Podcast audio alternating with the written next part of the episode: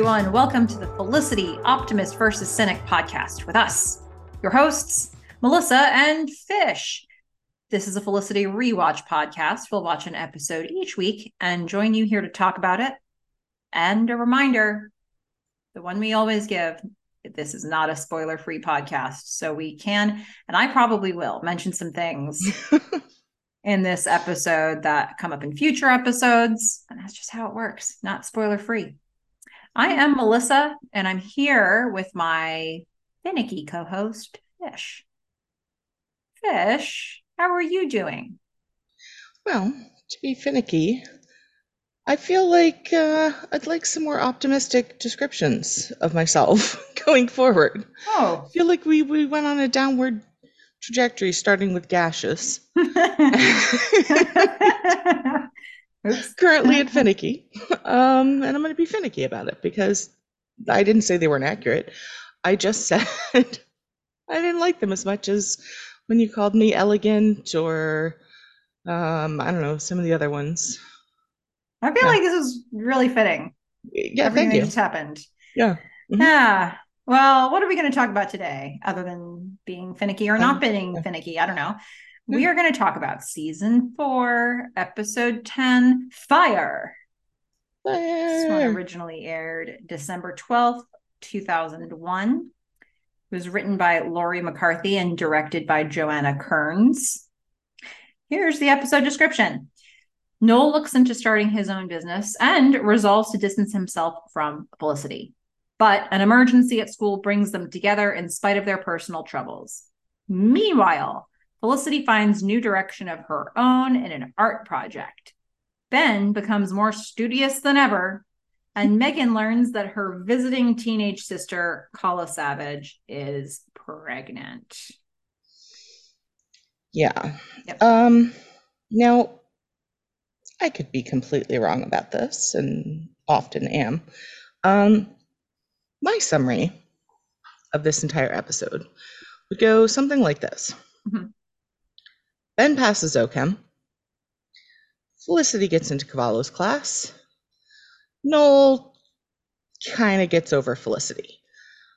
The rest of the episode, I'm just going to put it out there.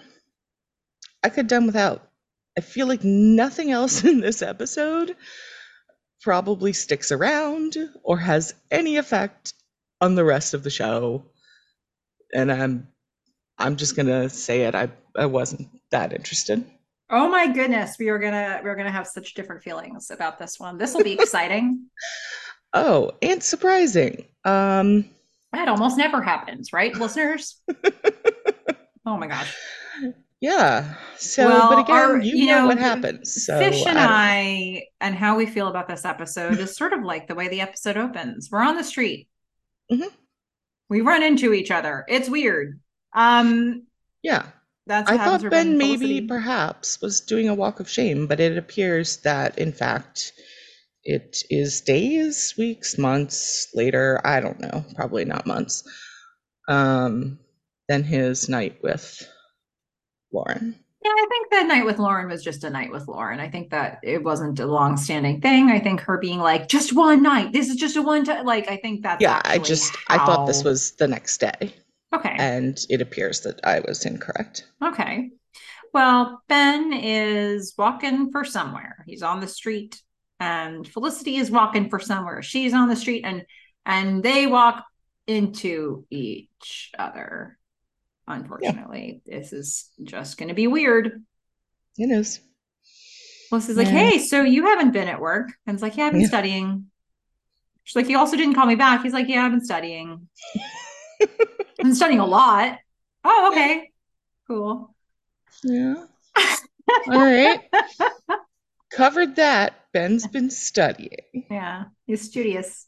That's what's Mhm. happening. Yep. And they're gonna part awkwardly, and Felicity is gonna look back, Mhm. and Ben's gonna sort of shake his head. Do do do do do do do do do do. Should become.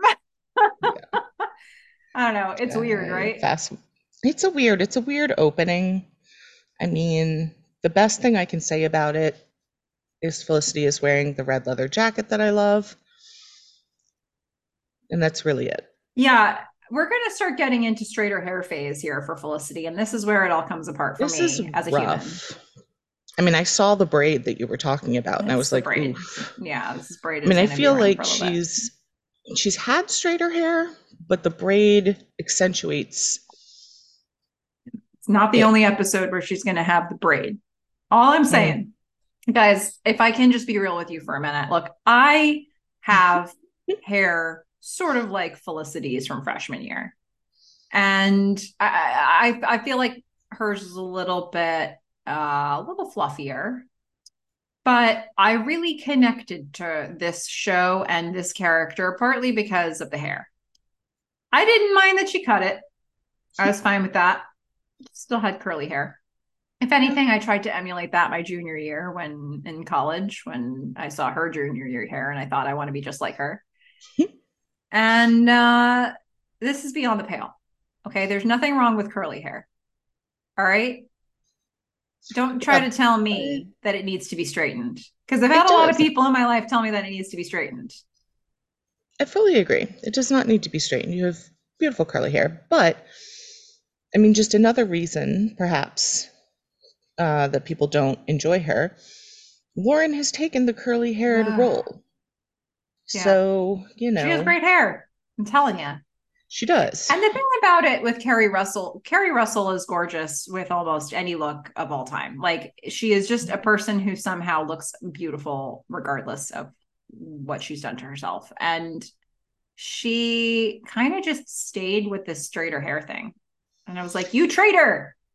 I mean, I do feel like she she's had straighter hair earlier in this season. And I kind of pointed it out and you were like, "But there will be a braid and that will be the moment." Yeah. And so we're here.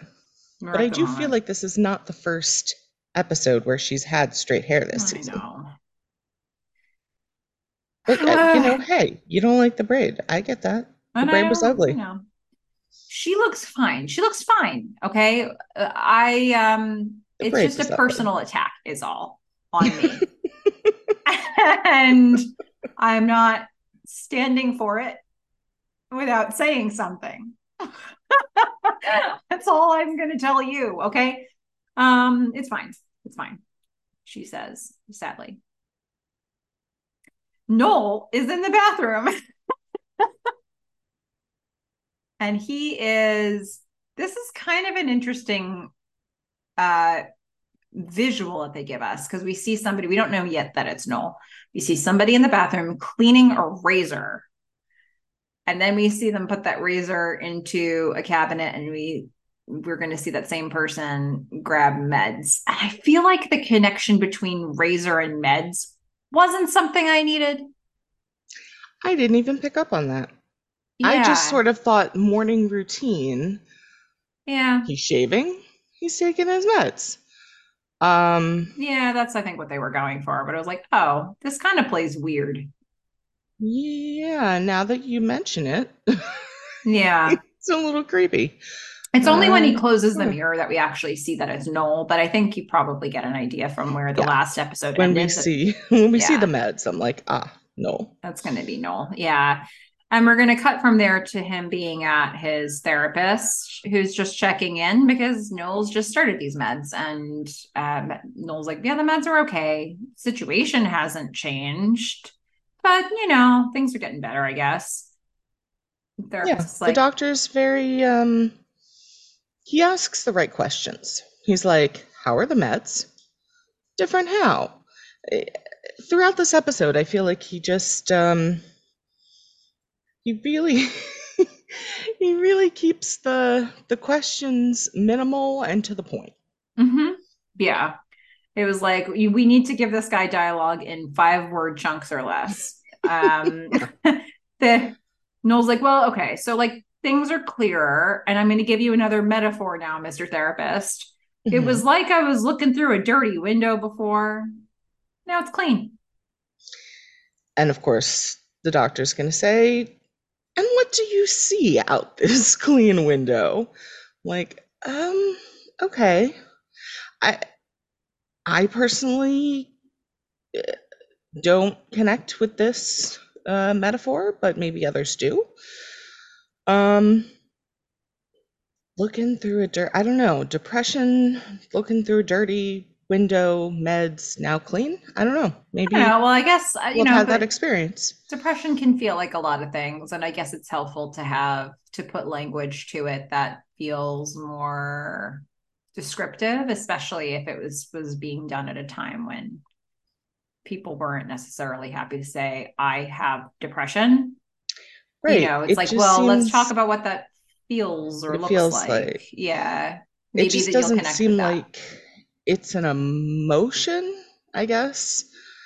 Like Sure. maybe I don't know what it feels like to be looking out of a dirty window from inside. if i think about a time in my life clean. when i was sort of tapping into this i i was referring to it as i feel like i'm uh, experiencing everything from underwater Hmm. which felt you like really connected to the his brothers. yeah i do think that's kind of an interesting way for me to connect with it because i remember feeling like everything i'm just feel like i'm moving really slowly through everything um Hmm. and it's all just a little i don't know a little heavy um Yeah, I get the heavy. I get the like crushing weight. That's the like metaphor I would go with. Okay. Well, they've given us no end Many- of depression metaphors Many here. And this is another one we got here. So, you know, through the clean window, the now clean window, Noel can see he needs a job, hmm Yeah, but because he really screwed he, up his old one. yeah. And then he's like, but actually what I really want is to start my own business, which is different than going out and finding a job. That's a very Mhm. different set of steps to do. Um, but so he's identified the idea of starting his own business. I don't think we've ever heard I Noel talk about that surprised. before. Yeah, I was surprised. I don't remember this being a thing. Yeah. Um, you know, he from from from Felicity's freshman year, we knew that he had a website of his own. Yes. Um, Yeah, we knew that he had these skills, but I definitely haven't heard him talk about being on being an entrepreneur. But here it is. Um, He doesn't strike me as the entrepreneurial type only because he seems like he would be a bit anxious. I feel Mm. like if he was going to start his own business, he would need uh, like a co-founder. Like I feel like he'd do really well with, you know how um, a lot of businesses have co-founders where you have like the visionary and then the operations person. it's funny that you say that, Bish. Yeah, wait a He's the episodes. operations person. He is. That's going to happen. He's going to get a co-founder Okay. among great. the people you already know. Oh my God, is it Zoe? No. Is she a visionary? Okay. Who's a visionary? I feel like Javier is a visionary, but I don't think he's going to join up. It's Ruby's baby. God, Damn it, I knew it. That was too easy. It was so easy. So Ruby's baby Eva, she's gonna go like goo goo gaga, and he's gonna be like, "That's brilliant." I shall operationalize it immediately. Oh, that was everything I wanted to happen in succession. So, um, okay, well, just planting that seed that'll be fun for you to think about until we see it happen. But he's uh the thing about starting his own business is that he's getting sidetracked. Yeah. And the doctor at this point is being very pointed. He's like, hmm, you know, you said you didn't look for a job over the summer because of Felicity. hmm Like, I mean, basically, he's just like, Noel can talk, but here's the thing hmm spend less time with Felicity till you Yeah. get back on track. Just let me identify your problem for you. It starts with an F and it ends with an elicity. I remember the first, I don't know, 40 times I saw this where I was like, this is this is a lot. This is this therapist doing too much here. Like it, like I it felt like maybe uh I don't know if I felt like that because I didn't want Noel and Felicity to be split or if I felt like that because um I thought this guy was really clunky in his methods of how he got there. It was just like here is your problem. I don't want to be paid for more than one session. I just want you to know your problem. Felicity, Felicity is your problem. Don't see her anymore, and then you won't need to keep coming back. Like it was just, it was just, it just it felt like, did therapists talk like this? I'm not gonna lie. I have fa- I so far have found him to be much more realistic than Dr. Pavone Yeah, um, in a therapeutic setting. Because Yeah. he doesn't say like don't ever see Felicity. He's repeating back things that Noel has said to him. He's like, you had the whole summer, you didn't look for a job, and you spent it with Felicity. You've been talking a lot about Felicity. And he doesn't say don't ever see her. He's just like, okay, spend less time with her hmm until you're back on track. Like Sure. if what you want is a job to st- and start your own business and not get sidetracked, this is what you've told me. hmm So try it.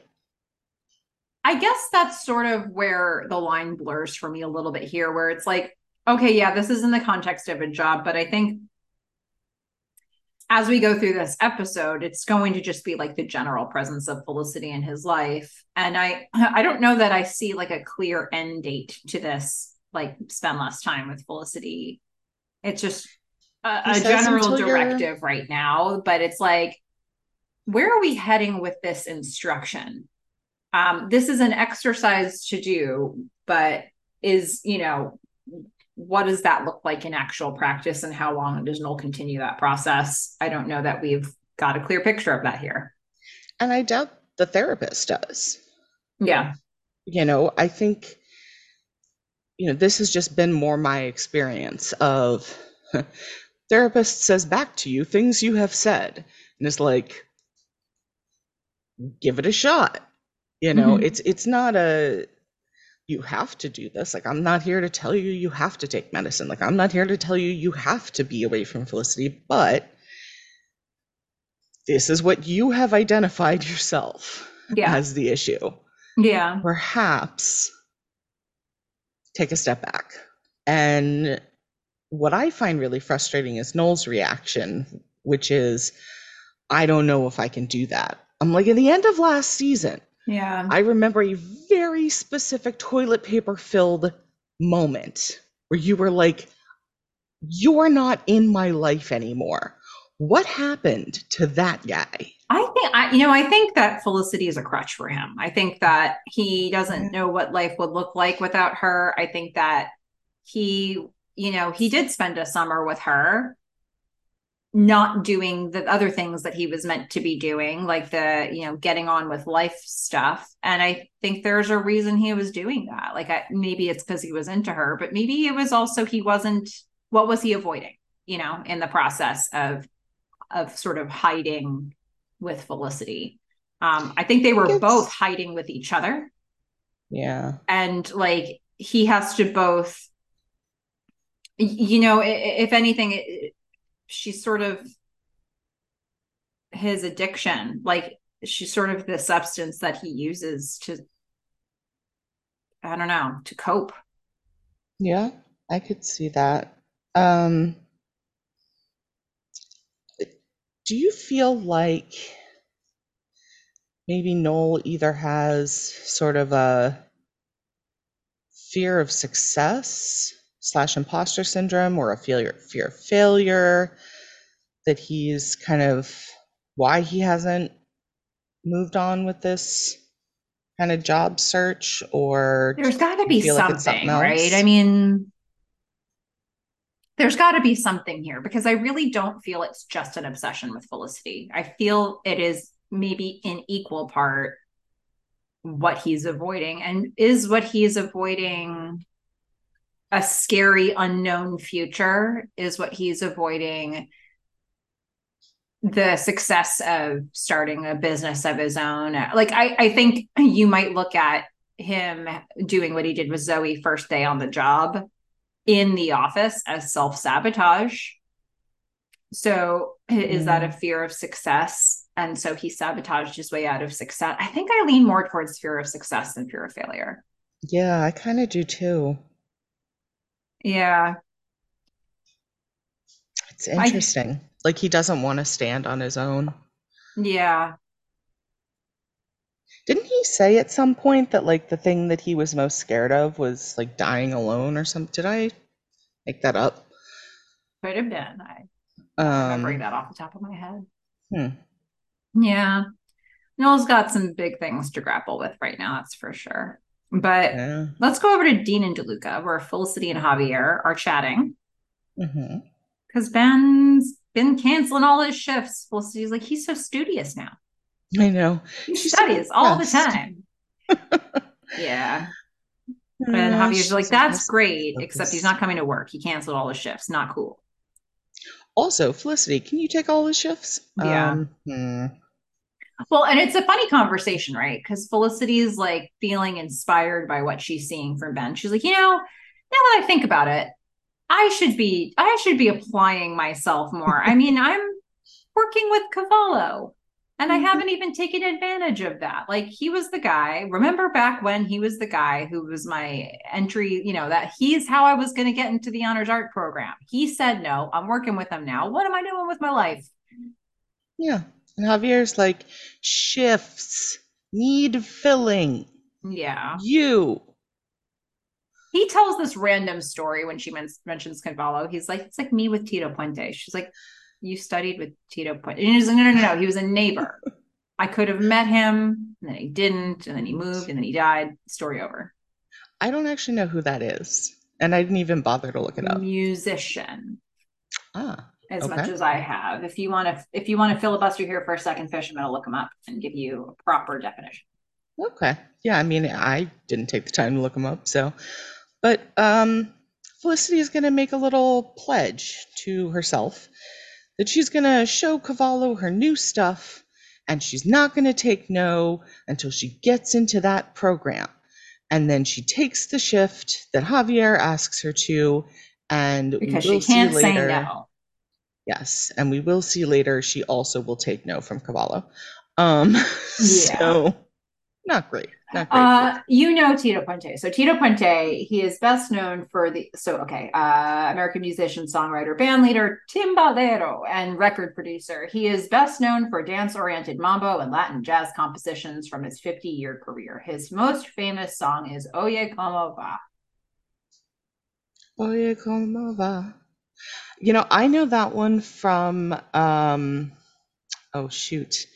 The Latin oh, the Latin jazz musician that I really like, whose name I can't remember right now. Back This is going to be hard. back to more on that later. Yeah. Uh, Poncho Sanchez. He also does a great version of uh, Watermelon Man. Um, yes, you're right. I do know that song. Okay. Javier could have potentially at least met this guy but didn't. um, and then and I found twenty dollars. Yeah, yeah. so we're continuing to. See, I think what's interesting to me about this episode is that here we are, years after freshman year, and so much uh, like we're seeing sort of the same setup of a story, but it feels different like somehow we're back here, you know? Here's Felicity, you know, kind of having trouble asserting herself, but resolving to do it. Uh, and then continuing to not be able to say no and just doing doing whatever she needs to do to help everybody like like everybody asks her to do stuff she doesn't right and uh she's taken on some more shifts from ben great you know and then you know noel is like, how many times does this guy have to help Felicity? Uh, before he puts himself first. And I think this is an interesting episode for me because we're starting to see a couple cycles get broken. Um, I will be interested to hear, particularly with Noel. Think they are broken. Yeah, particularly with Noel. Um, okay. but like for Noel, it's like, oh my god, are we here again? Again? like something about this episode is so striking to me because it's just like just as he's like i am really going to set a boundary this time. I'm really going to set oh no never mind. No i'm really going to do it. And he just like you like he has to fight the world at every turn. Um and and i think felicity huh. is like almost more of an idea than a person at this point. It's just like he just somehow keeps getting drawn back in. And um, you know, Felicity is is going to continue to be the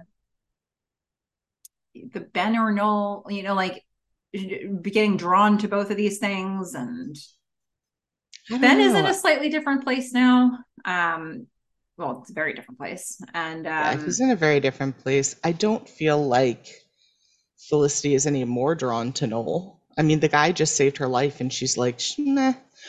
Um, oh, I don't feel that way at all.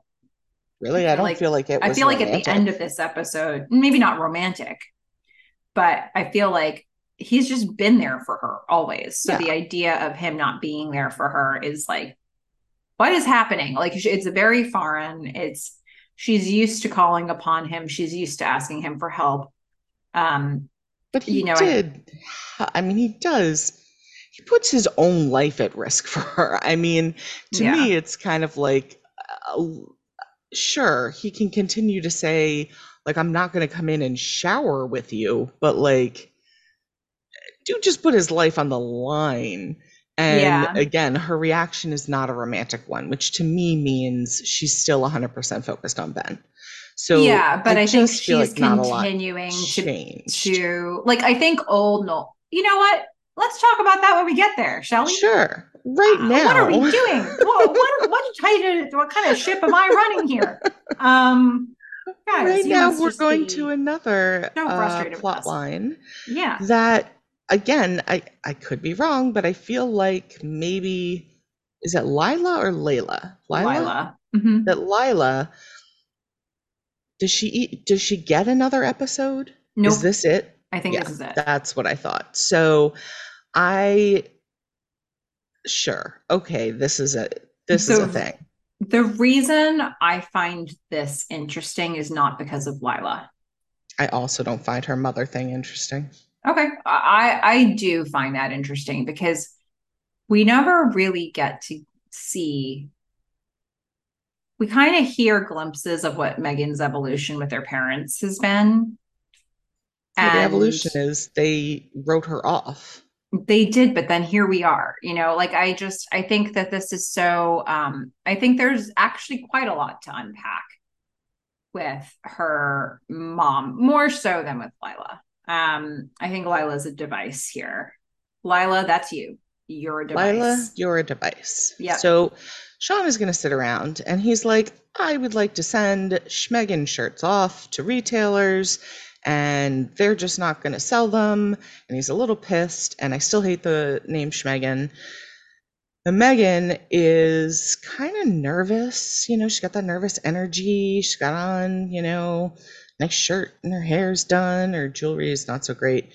But um, she's ready she is ready for Lila to show up. She's so cool. She's going to introduce her to Sean. And she's just ready for her to come upstairs. Mm-hmm. And yeah. Lila does. Yeah. And one, one of the little touches they put in here that I kind of enjoyed was that when Lila buzzes up, she, mm-hmm. they, Meghan and Lila have this little like I don't know what would you even call this, and just like a little song that call they made back, up, refrain. Yeah, it's like yeah. I hate you. I hate you. Bye. Happy holidays. I absolutely like this. Absolutely reminded me of some of these things. Like my sister and I had some stuff like this that was almost always created in the car on family vacations, and um, like we had a whole little language that I taught her, oh, uh, wow. which was mostly just numbers and some random word um, we would we would just have. I remember a trip to I want to say it was Disney World, and uh, my parents. We were getting very close to the destination, and my mom was like, "Look for signs for Alligator Bayou." And I remember turning to my sister. I was like, "We want Alligator Bayou, not Alligator Far Away." And by the time we got to our destination, I was leading my sister in a chant, alligator by you, alligator far away, alligator by you, alligator far away. And like this stuff, like this is this is the kind of stuff that when siblings are getting along can happen. Um until somebody beats the pulp out of the other one. so This is so interesting, the sister versus maybe brother dynamic, because I had, you know, younger brother. We we got along. We never did that. Well, I'm That was tell not a thing. that this stuff had a very short shelf life because we never normally spent this much time around each other. So at some point in our family vacations, it would take a real turn for the worse. And it would be one alligator okay. bayou, alligator far away, too much. Yeah. I mean, we would get on each other's nerves sometimes, but for the most part, we just like played games in the car or we'd like share half of uh because you didn't have earbuds, right? You had those like Walkman things. sure. So you'd have to like put your heads near each other to hear stuff. Mhm. Um, we'd like share music, but and we'd tell like you know jokes or we'd like start laughing, and then as soon as we would like laugh or like be happy together, we'd get yelled at for being too loud. Yeah. So you're like, um, we're not fighting, we're laughing. That's like the opposite of fighting. Yeah. Yeah. Well, I guess all this to say Siblings. siblings. can be fun. Sometimes you have your own little quirks, your own little language, your own little inside jokes, and we're getting an inside look directly into one of those with Meghan and Lila. So and nice. yeah, so Lila's gonna come up. She is pregnant. She seemingly is pregnant, and yet she is very much pretending not to be pregnant. Yeah, she's like, "I'm And both Sean and. Meghan, Sean and Meghan are like, she's she's pregnant, right? It's She's not like, just no, I just gained weight. No, no, no, no. This is not the bump of a gain of weight. Yeah, I was Um, like, all right, um, I mean, she's not wrong. She did, in fact, gain weight, but there was a reason. yes. Yeah. She's all baby. I mean, there's no like extra weight she has anywhere else. Like she's 100% gained weight. Some might even call that baby a prosthetic baby bump, but that's fine. Yeah. Um, But they didn't go to any extra lengths to make it look like perhaps she had put on weight in other places. No. yeah, yeah. But I, I- you know, I think we've both known people like this who it's like they're still really skinny and yet Very they pregnant. have a baby in them. Yeah. Yeah, she she looks pretty far along, you know, when she's showing up at the doorstep and and then we're going to put a pin in this storyline and come back to it is what we're mm-hmm. going to do. Right? Because first we have to see Cavallo looking at Felicity's work because she's making this thing happen, all right? And I just have to say, these paintings, sorry, not about it. Don't like them. I actually wrote ew. Yeah, well, I think Cavallo was thinking the same thing. He's like, "Oh, there's texture and there's movement. Okay." And like, then "Keep Cavallo gives her the it." old keep at it. Yeah, she's like, she's like, I will. Yeah, you bet. Uh huh. But then she's going to take this another step and she's going to say, okay, wait. I want to try for the honors program again. So please, like, give me actual feedback. Yeah. And um, the way she says it is be brutally honest. Yeah. You know, so you expect maybe, or I expected Cavallo to say something that was perhaps um, less than motivational for her. Mhm. But what he says seems like something he should have just said, like Yeah. at the beginning, like Yeah. months ago, right? Seems he's like, it should have been part of the application process. I agree. I Like, what's your theme? State it in five words or less. Yes, you're doing a thesis. Yeah. So he his advice is you got too many ideas. love Loving the energy, but this is a thesis. You need a singular, cohesive theme. Mm-hmm. She's like, oh. Right. Her mind is blown by this She's- concept. and she's actually really excited about this feedback because she's like, this is something I can work with. I uh, now understand what I need to do. Theme. You want a theme? I'll get you a theme. All right. Right. I will be back. Yeah. when there's a theme. And she asks if she can show her work again, which she has oh, a cohesive theme. He's like, You bet. Because what else is he going to say? Yeah, And there we have it. for him. He can't get away. Yeah, that's the thing. She's got him. She's got him in a tight spot here. Yeah. Well, we're gonna go doesn't come off as creepy. I'm just No, gonna say he doesn't. They've I like they've removed the creepy element. thank God. Um. Agreed. Well, that may not be consistent. But I didn't need more of that. Is No. what I'm saying. So No. I'm happy to take the other episode as an isolated incident. Sure. Um. Yeah, we're gonna go to O Chem. Yes, we are. Hodges has learned some lessons. yes. He in this in this whole episode, his face, except for like one moment, is just it's stone. Yeah. He is so serious. I think that's why I think it's a nice contrast to have though, because at the moment when it's not stone anymore, Yeah. your whole body lights up and becomes warm. Like uh, for me, I was like, oh, I know. and it only could have gotten there if Hodges is a hard ass the rest of the time. Um, but the thing is, like, even within that stone face, he's he has learned some lessons. Mhm. Um, like he's in front of the class sharing what's going to be on the final, and he's being explicitly clear, like he's not interested in having the same confusions as happened on the midterm.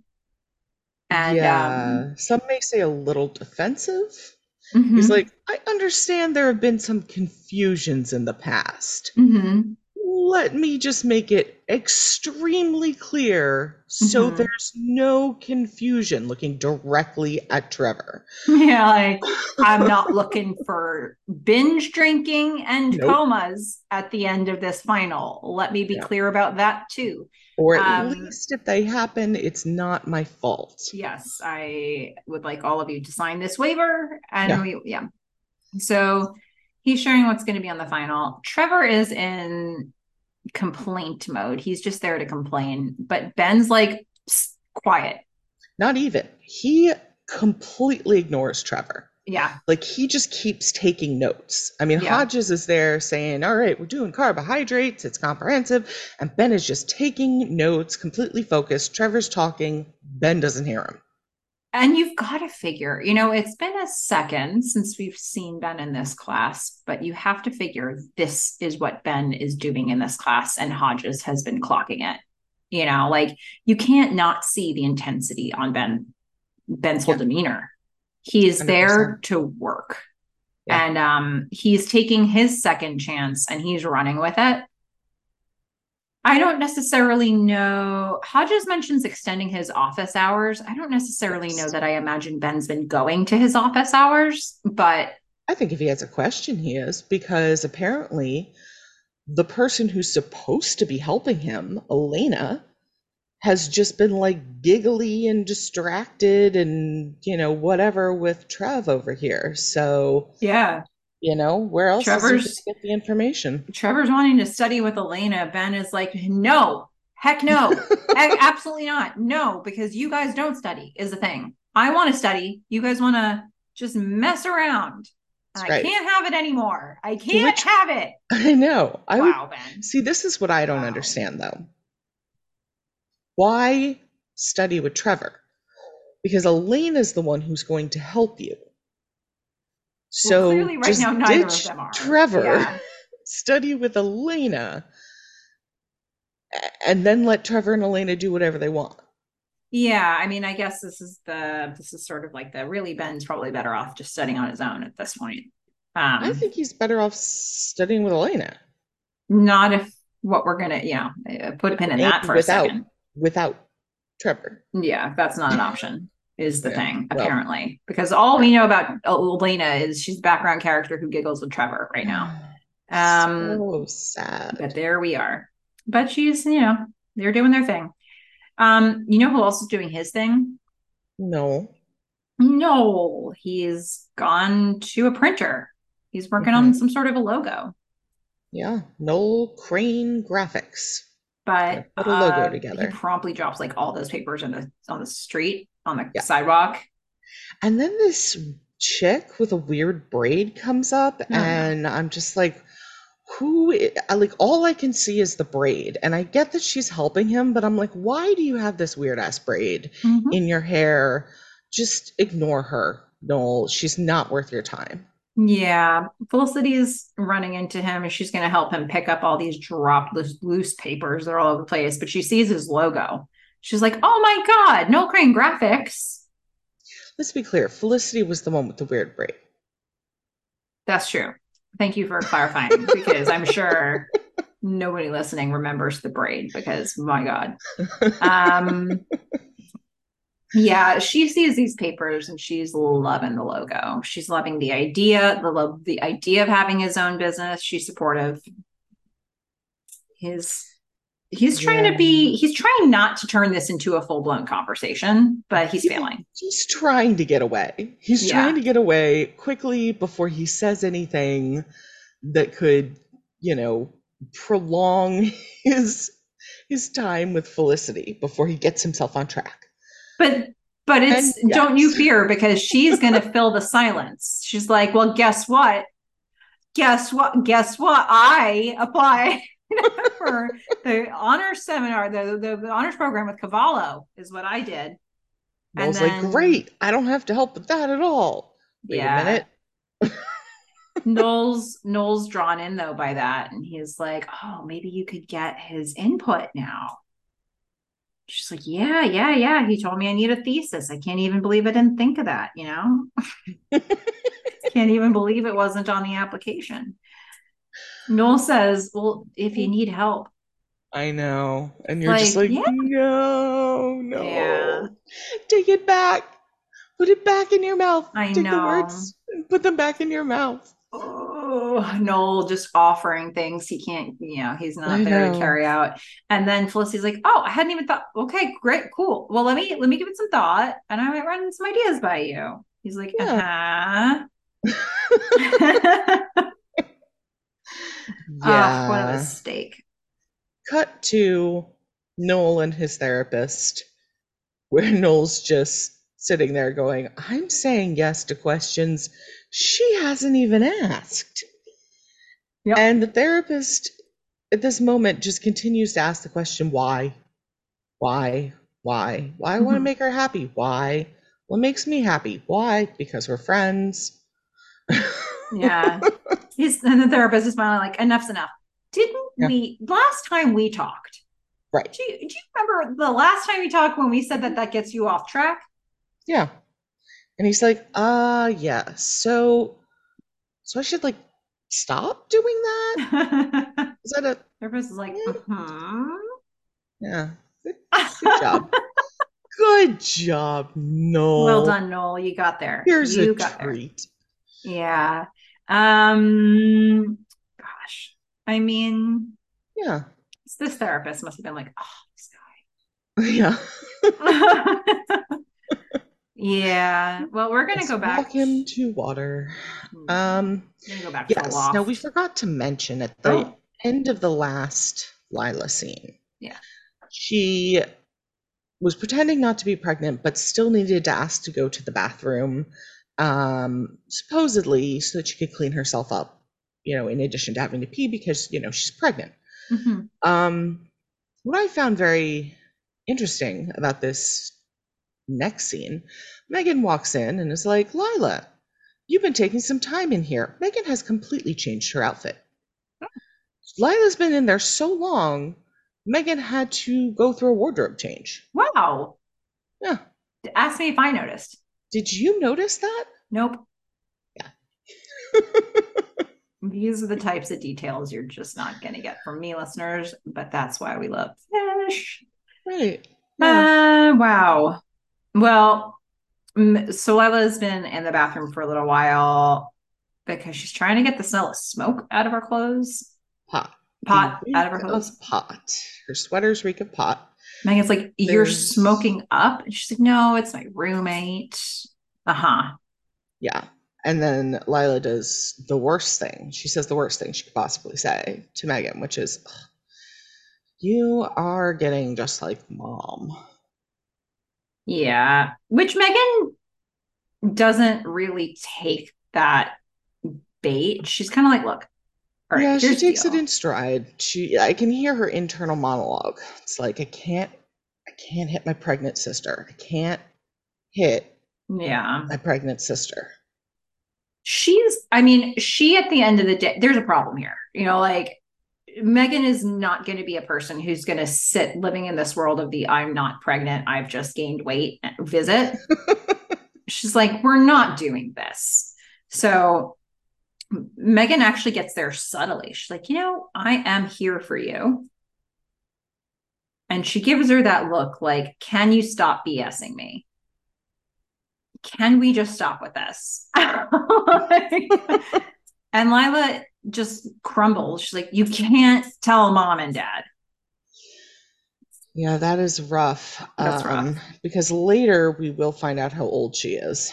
So Mm, yeah, Meghan's going to reluctantly swear to that and they're going to hug. Meghan's worried. You can see it on her face. She doesn't look, this is a big secret to keep. She isn't, her sister is going to have some problems. She's going to struggle here. Meghan isn't really in a position to help her to the extent that she needs help.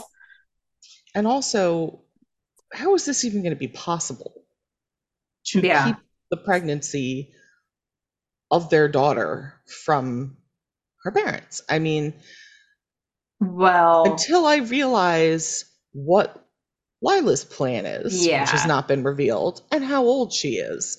Yeah. Many things are unclear at this point. But Yeah. um, from my perspective, with the information we have right now, I was like, this seems like an impossible task. Yeah, it's a lot. It's a lot. But we'll come back to that in a moment because first we're going to get Felicity. Fascinating scene. hmm Felicity is searching the dictionary. She's Yes. trying to find her theme. She she finds a word that she likes. We don't know what it is yet. She's like, ah, what did I always do with Noel when I was coming up with a big decision? I checked my magic eight ball. So she does that. Which I She don't gets an understand answer. how that's not ruined from when Noel threw it. Now that you reminded me of that. Yeah, maybe maybe she got a new magic eight ball. Maybe it's a really durable magic eight ball. I have used those magic eight balls. They are not that durable. Maybe this one is. Uh, they should be because do people always get the answers they want from magic eight balls? Probably not. I mean, shooting the messenger much? Yeah. I mean, I feel like that was built in into the Magic 8 Ball experience of like you're gonna have to replace this a couple times. hmm Yeah. What is Yeah. that?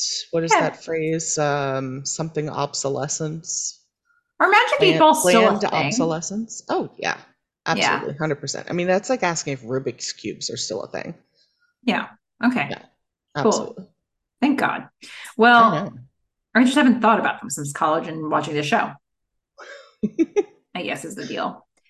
So, all right, Felicity's going to get an answer she likes. She's going to smile. She's in a room, and then we're going to cut to Noel in his office where Felicity is about to drop by because, I mean, Noel did offer to help. He did. Yep. Mhm. He's surrounded by Chinese food, logos in his guidance counselor office, and he's just waiting. Just, you know, he's bait. He's, he's just sitting there waiting for Felicity to come in and say, Hey, Noel, pinatas? Yeah, she's she's come up with a theme idea that she is feeling good about. She, what do you think about pinatas? He's like, um, well, I like them. I'm not gonna lie, when she first said pinatas, I was not a fan, but I did like her explanation. I like her explanation and I like the resulting art, to be honest with you. Yeah. In fact, I I'm you know what? This is gonna be my note from an optimist. Here we go. Oh, all right. Pinatas. Mhm. I almost never think about them.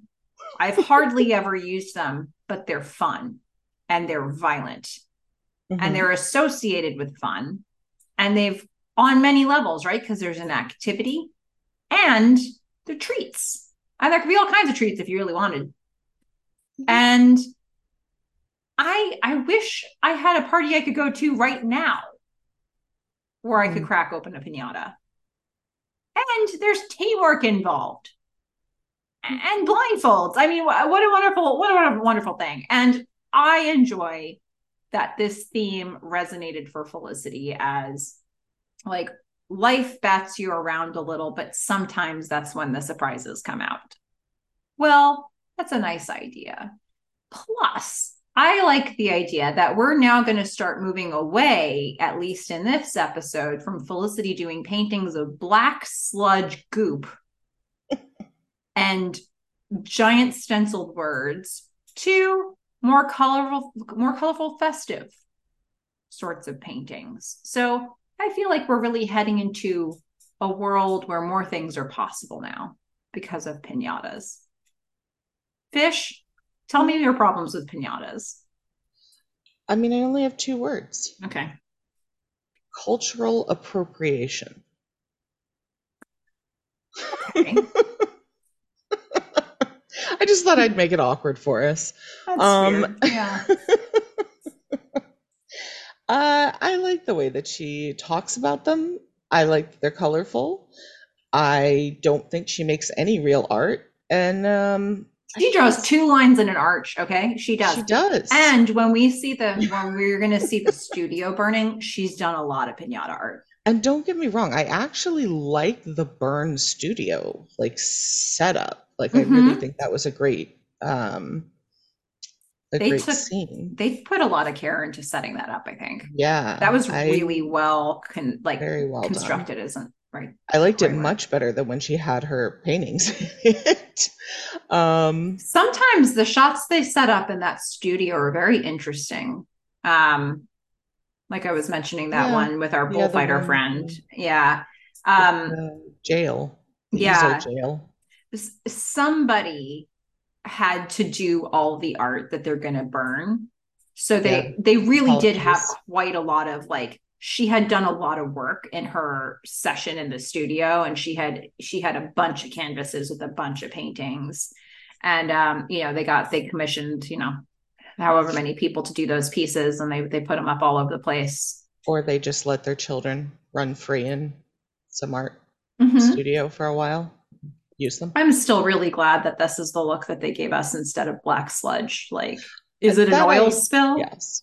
or That I like that I agree with. you know like the, some of that stuff was too abstract for me on any level but i don't know i, I Even the theme is good I, I again, I like her description.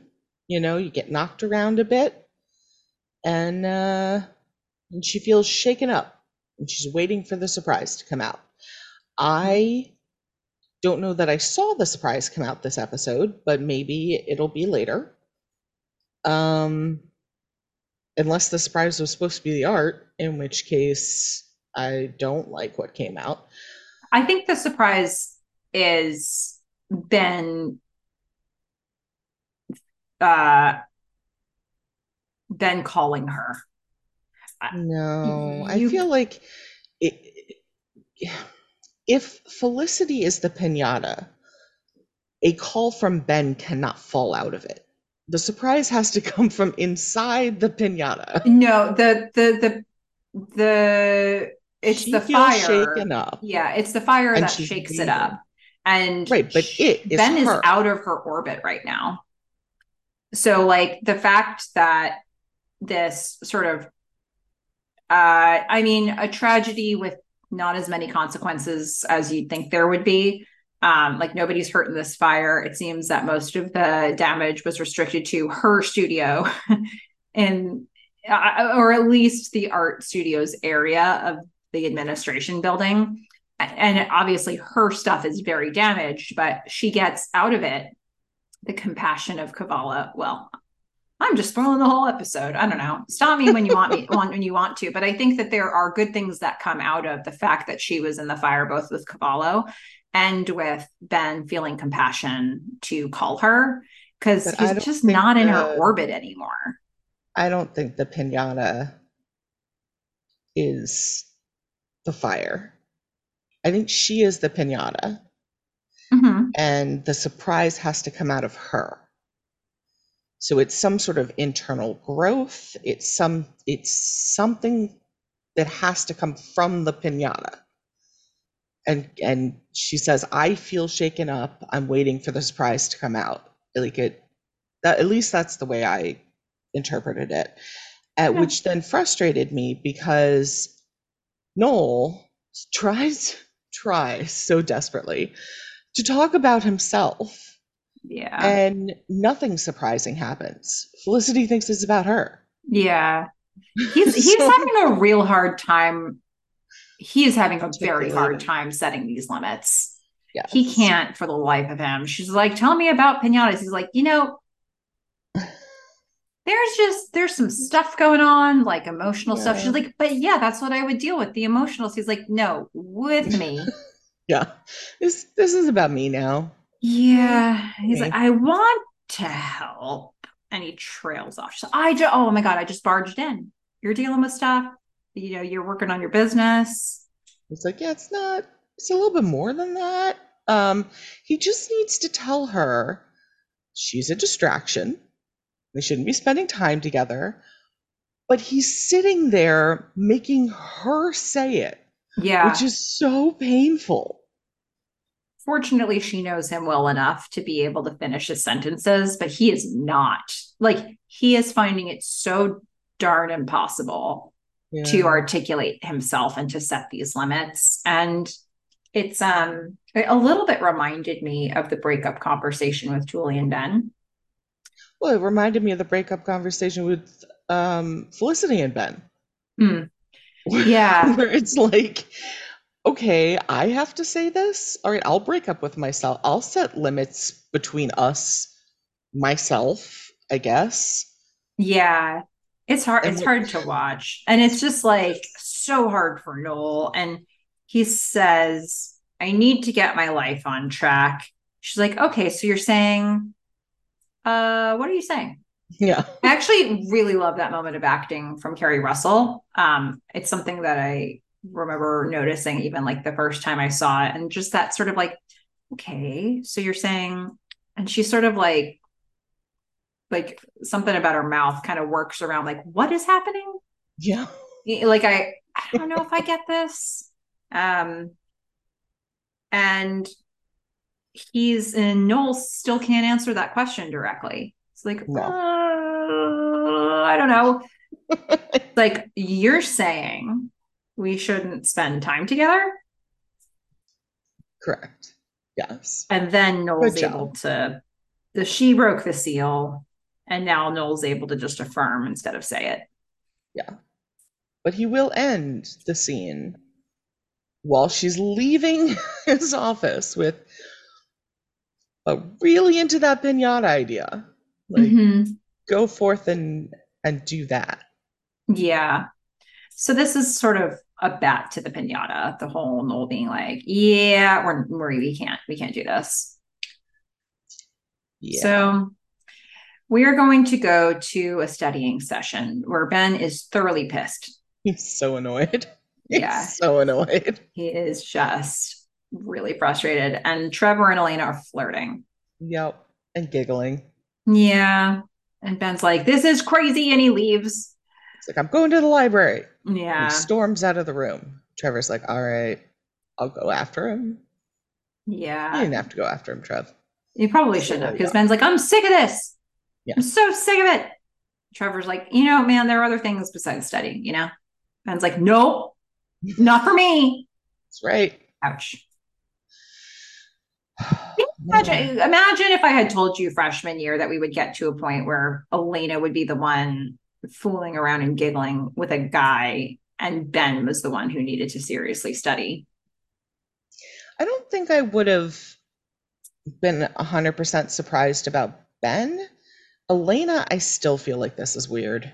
Yeah. This is just weird. Yep. You know what else is weird? What?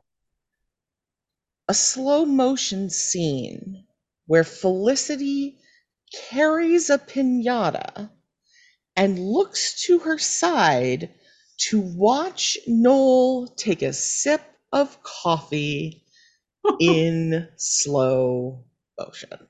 Yeah, but she's yeah, she's carrying a pinata. So weird. Yeah. Well, okay. You're not into the artistry? It was just such a weird moment to to put in slow motion. So, okay, so somebody made this decision, right? It's probably the director. It's probably Joanna Kerns. We're looking at you, Joanna. Um, yeah. What What do you think?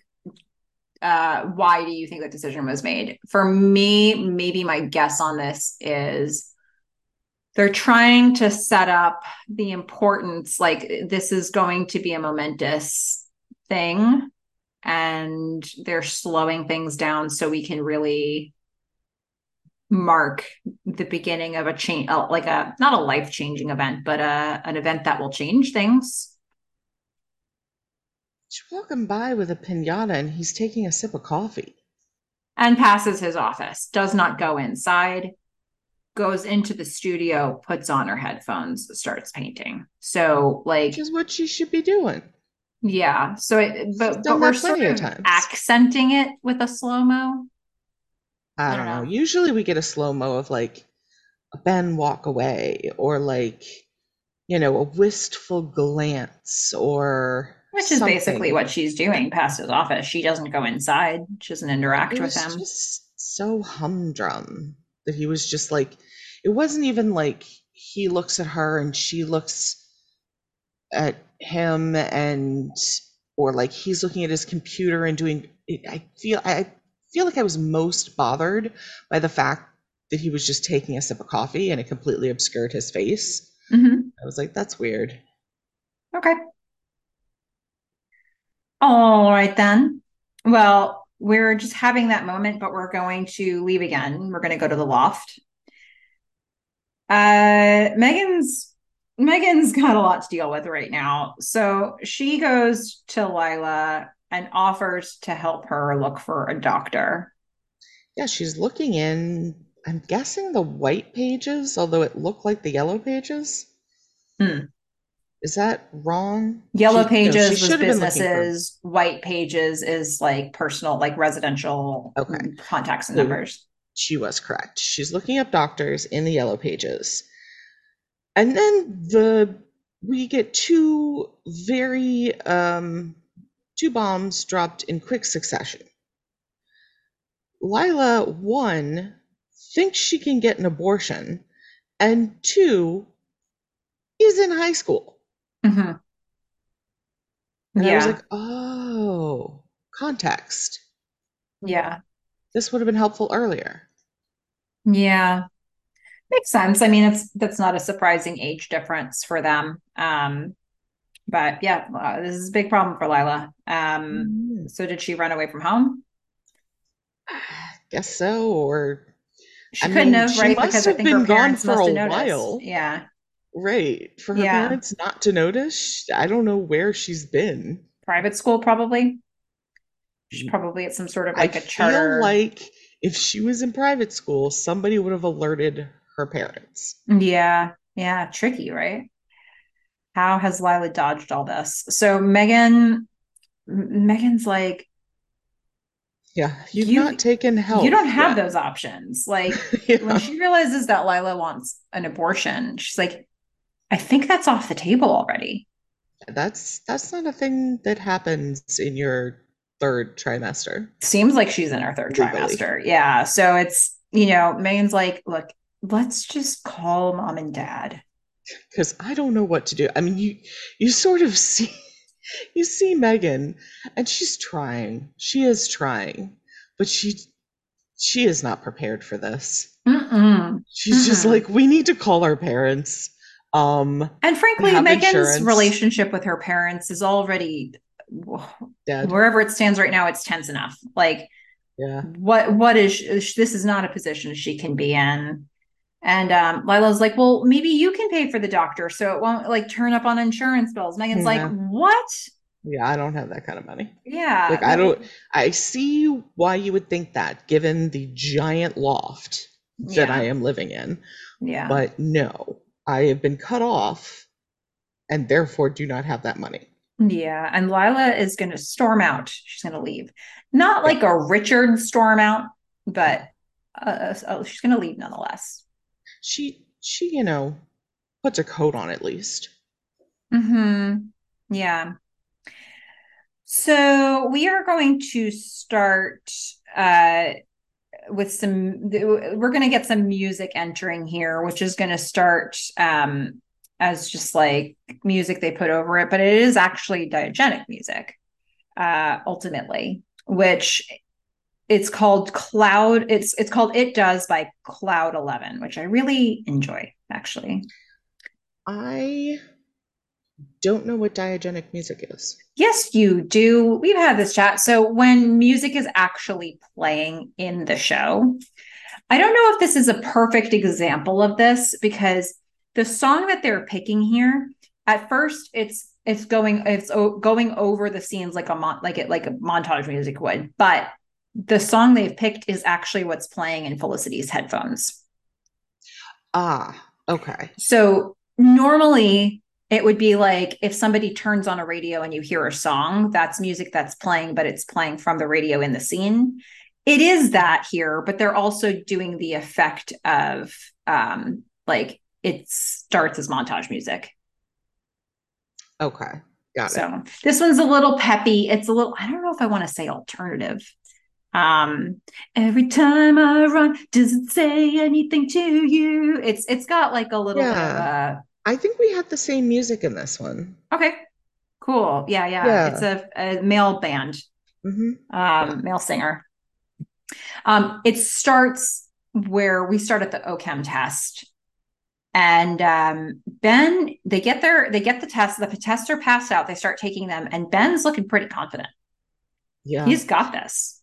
You're compa- you, you get to compare uh, Trevor and Ben's expressions mm-hmm. because Trevor looks down at his paper and you just get this, oh man, and he like puts his hand to his head.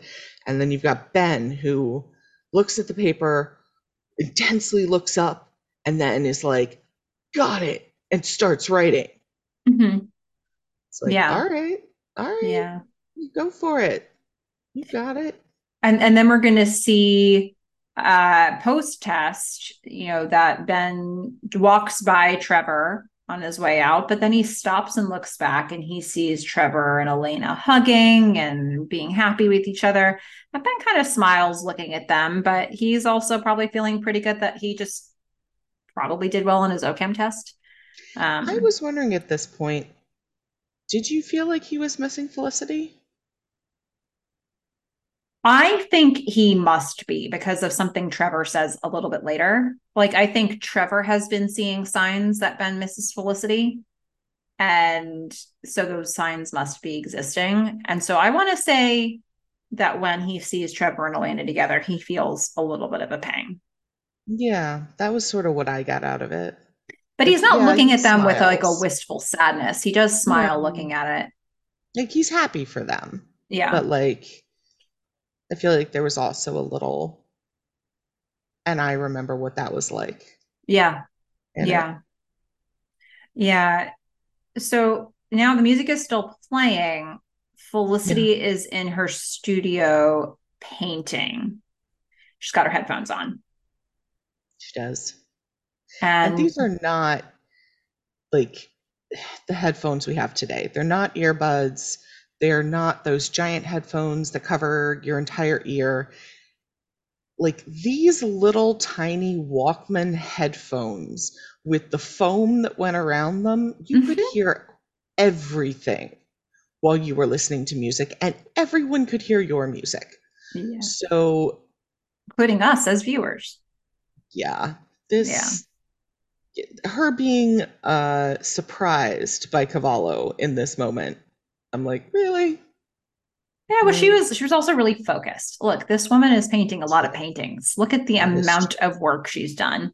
Um, Cavallo does come in and surprises her. It's just pinata art everywhere. Everywhere the light touches, pinata art. Yeah. He, he, starts looking around. He's like, interesting. Mm-hmm. And then she takes come up with her theme yeah she takes them out she's like look at this is at this point it's just a study but it's undiscovered it's undiscovered contents the surprises that come after life hits you around a bit Cavallo's like, keep it up. Yeah. And I wrote, well, at least it's colorful. I like that. Yeah, I do like that. I, you know, it's something that that can be said that is positive. So Yeah. I don't just have to say, uh huh. Yeah. Okay. Well, she, you know, this is a nice little bit of encouragement from Cavallo. And she's like, yeah, okay. And so she puts her headphones back on and she goes back painting. And then, uh, you know, the assumption is that a few minutes lapses. I don't know, a little bit of time. We're going to see Noel in his office.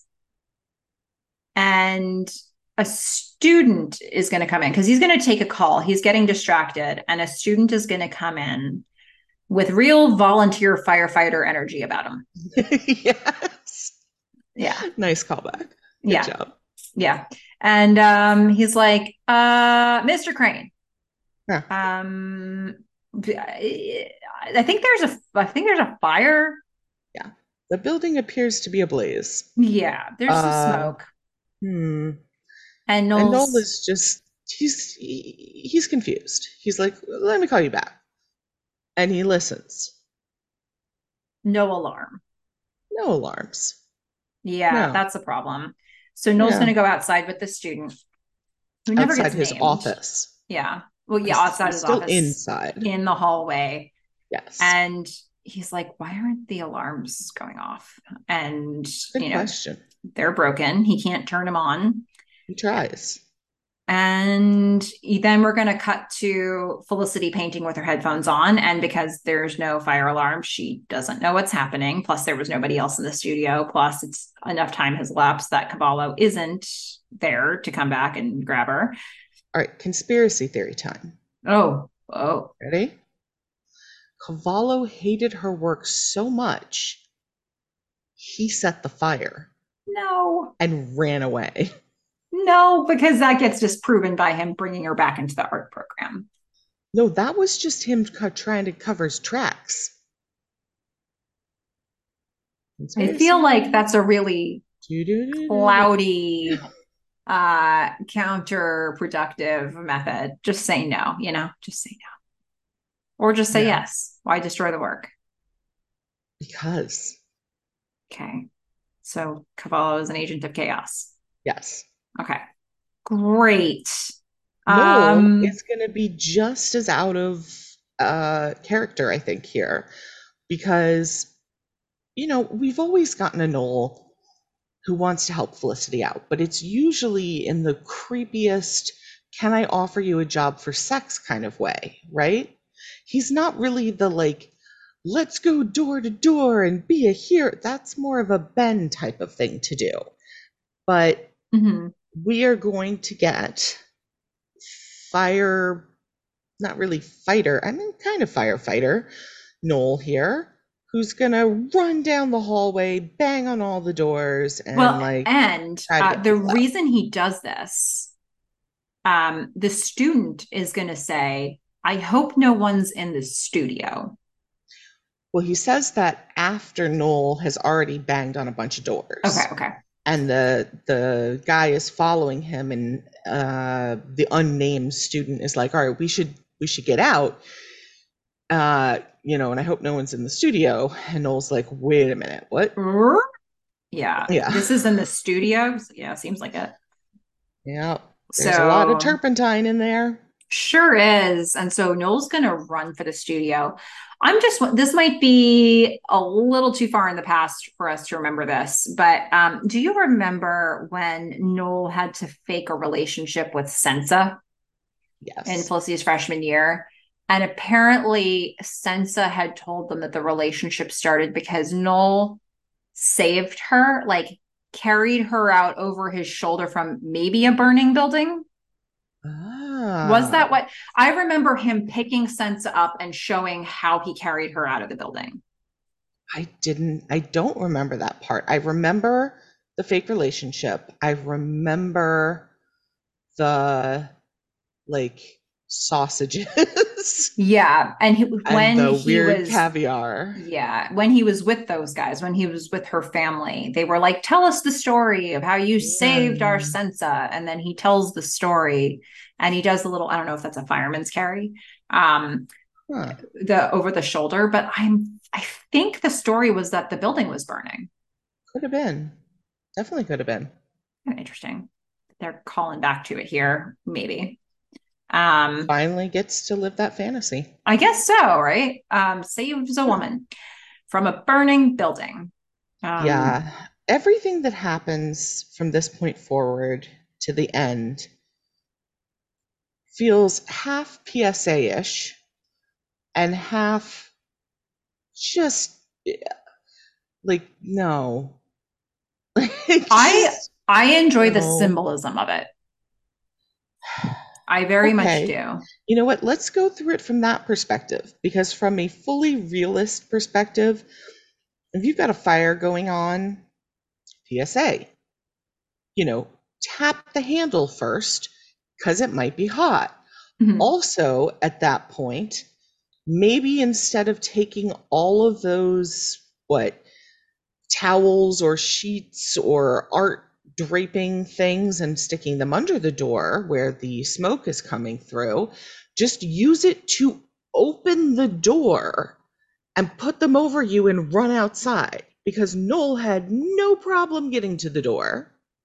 And then just slightly, you know, putting a little a little fire anti-fire dust around it and then kicking it open. Just Well, kick it open. It was Yeah. not none of this is necessary. It Okay. all just pissed me off. This Okay. entire scene, from a realist perspective, pissed me off. All she's doing is dumping more turpentine on the ground. She is not helping herself. Yeah. Sure, So sure. let's go through it from from your perspective, so I can be slightly calmer about life. So okay, so there the blaze is basically directly outside Felicity's door. She's going to stop yes, she's going to grab the rags to try to stop the smoke from coming in. Her PSA. thought is she's going to try to go out the window instead of out the door. Um is it? They're on. Didn't they say they're on the second floor? So so I would assume that this building has a fire escape, but um Not outside that window. Well, so the window is she can't open it, which is a callback to when Noel was struggling with the window earlier this season as well. Yes, a Um, different window. yeah, it was a different window, but I guess the windows Same in this building are, yeah, like not. The, the, the- there hasn't They're been a lot of upkeep on this building, so it's kind of. I it was sort of interesting to see that scene happen because I hadn't remembered that Noel struggled with the window, and then I knew that this was going to happen. But she can't. She just flat out can't open the window using any implement. But I think her plan was always to go out the window down a fire escape and not have to run through a burning building but she can't open the window and then she gets stuck in the building or in But her she room specifically. try to break the glass. No, she doesn't. She's still working on trying to pry it open when when Noel comes up. Um the thing that can this is maybe the part that needs a PSA. Noel gets up towards the door, sees her, calls her name, and she's like, I can't open the window. He says, No, don't let oxygen in. Is that a thing? Well, I also wondered about this. So, first of all, if there's no oxygen, you die. Okay. Now, my only thought is this is a backdraft kind of situation, Okay. right? Like she opens the window and whoosh, the fire gets pulled through her studio, like where she's standing. It gets bigger and pulled through. Yeah. I'm like, okay, but again, I, this whole thing is stupid because at that point he could have just kicked the door open as he does in two seconds. He yeah well but but okay so but he has to grab a fire extinguisher first does he? he runs does through live wires because it's an electrical fire and Which- then Definitely don't put water on, but also don't put turpentine on it. yeah Uh, well, nobody put water on it, but he's trying to get the fire extinguisher. Um, so he sprays the door, then kicks it, then grabs for Felicity, and then they run through this. At this point, this fire is blazing. I always wondered about that bit. Don't open the window. Um, I think it's what the hell are you supposed to do? Yeah, You're You gotta- supposed to just open the door using the rags and cover yourself in them, and you should have wet them first and then walk out. Also, don't put dry rags under the door. You're supposed to wet them. Mhm. Um, now, if it's an electrical fire, I don't really know. So feel free Yeah. to correct that. But I still think before you put them under the door, you're supposed to wet them. But the music was so freaking dramatic Yeah. for like a door with a hot knob. I'm like, sure. what? But there was quite the blaze happening outside the room, and there were live wires. All right, so just uh, you know, I I think what and and then we get this shot as Felicity and Noel exit. Uh, Felicity looks back into the room, and you just see all of the pinata paintings burn. It well, you see like the whole studio starting to burn. Yeah. But I also am like, so she, Noel says, you know, get down close to the ground, cover your face, right? Because Mhm. smoke is an issue. He's out getting the fire extinguisher, which is completely unnecessary. She starts arranging stuff and dumping turpentine on the floor. Moving Right? away from the door to get further from the flames. Yeah. Yeah. And then she goes and sits down on the floor and doesn't get up until Noel sprays the door, kicks the door in, walks all the way over to her, and is like, Take my hand. Yeah. Yeah. like, what is happening? So, what I like about this is just the sheer symbolism of this event and what happens after this event. Um, because Noel has been coming to Felicity's rescue since freshman year, her freshman year. Yes, he. Well, he's been, yeah. He- I mean, he's been the he's guy like, that I've she goes to. for you. Yeah. Let's have sex. Yeah, but think about freshman year. Think about like, you know, every time she was constantly going to his room, talking with him about every problem that she was having. He was, you know, trying to she he- he was her go-to for fixing stuff. Whether or not he That's actually true. fixed stuff, that is a dynamic that they have set up. And here he is. He is clearly supposed to be not with like spending time with Felicity. And you know he's he's got the support of his therapist to really set this boundary and then the universe says no we're going to put her life in peril now what and so he's going to go back to his old pattern. He's going to this is the most dramatic example of him like running in to save her day but he does. She is you know she's getting saved in the situation and it brings them closer together for a second and now he has to re-resolve to like no that was an isolated incident universe. You're not doing this. Because she now doesn't have somebody else to run to the way that she would run to him. So she wants to spend a night talking with him. Let's just sit and talk. Let's make hot chocolate. She's going to say that later. But he is like this is the world conspiring to prevent him from like severing not severing ties with felicity but what's the therapist's instruction for getting his life on track and to do that he has to be away from felicity or minimize his time with felicity. And this is the world saying even when you want to you can't.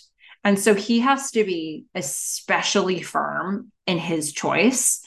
And i just I I like that you, you know, and I think you can you can look at this from a 2023 standpoint and you can say, oh, do we need a do we need another show where a guy's saving a girl?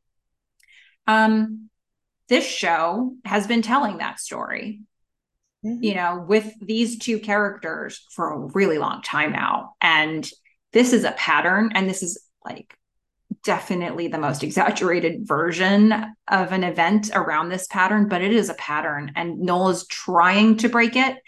And he has to be like, because he was not clear with her about breaking it in the last conversation. She had to break it off on his behalf.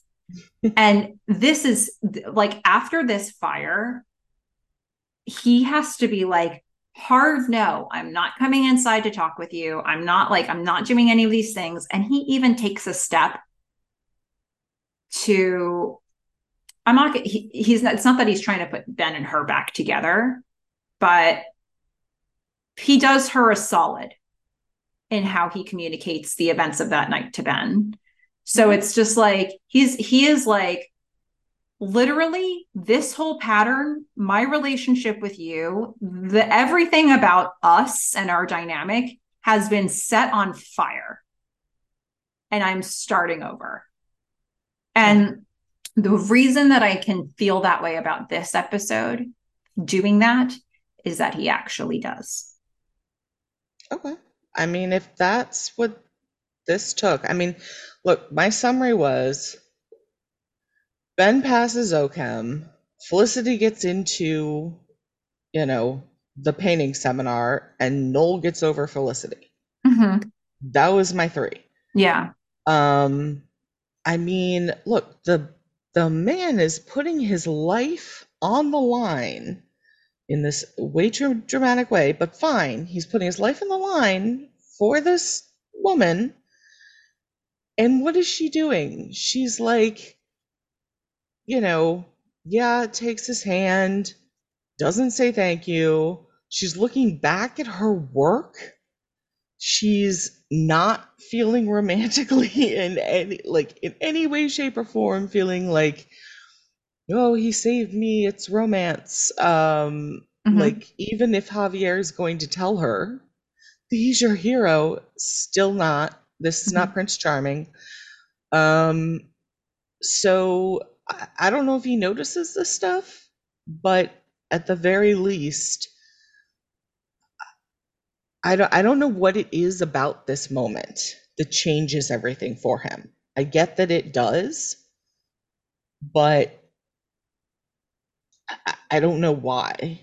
The, fact that it changes everything for him, which is not a fact you would know yet, except that I just told you, um, is why uh, this episode feels important to me because he thought he was changing everything at the end of her junior year, like final episode. He was like, "That's yeah. it, never again, not doing this." And I was like, "Hey, fish, that's not a thing." you know, it was like because you feel like in that moment he's so resolute. This is yeah. going to be where he gets his life on track and he makes his firm decision. And I sat there the whole time knowing he doesn't.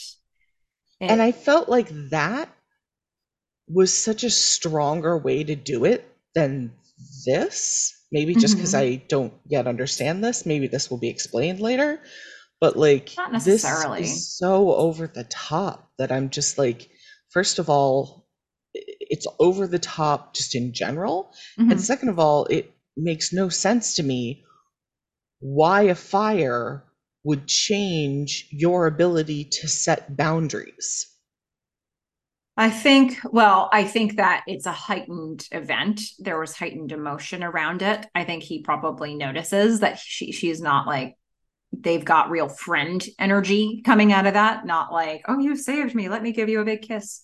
Um, I think that Noel would not be able to set the limit without all the things that happened earlier in this episode where the therapist is like you get that this is an issue with felicity right? And like that felicity's presence in your life is what's allowing you to hold yourself back. Um yeah, he got that at the end of season three. Like i don't yeah now he has the support this of, is necessary. Yeah now that he well because it didn't happen they spent an yeah. entire summer together. They were closer than ever. They had sex. They were closer than ever, you know, and she's been, she friend zoned him after that.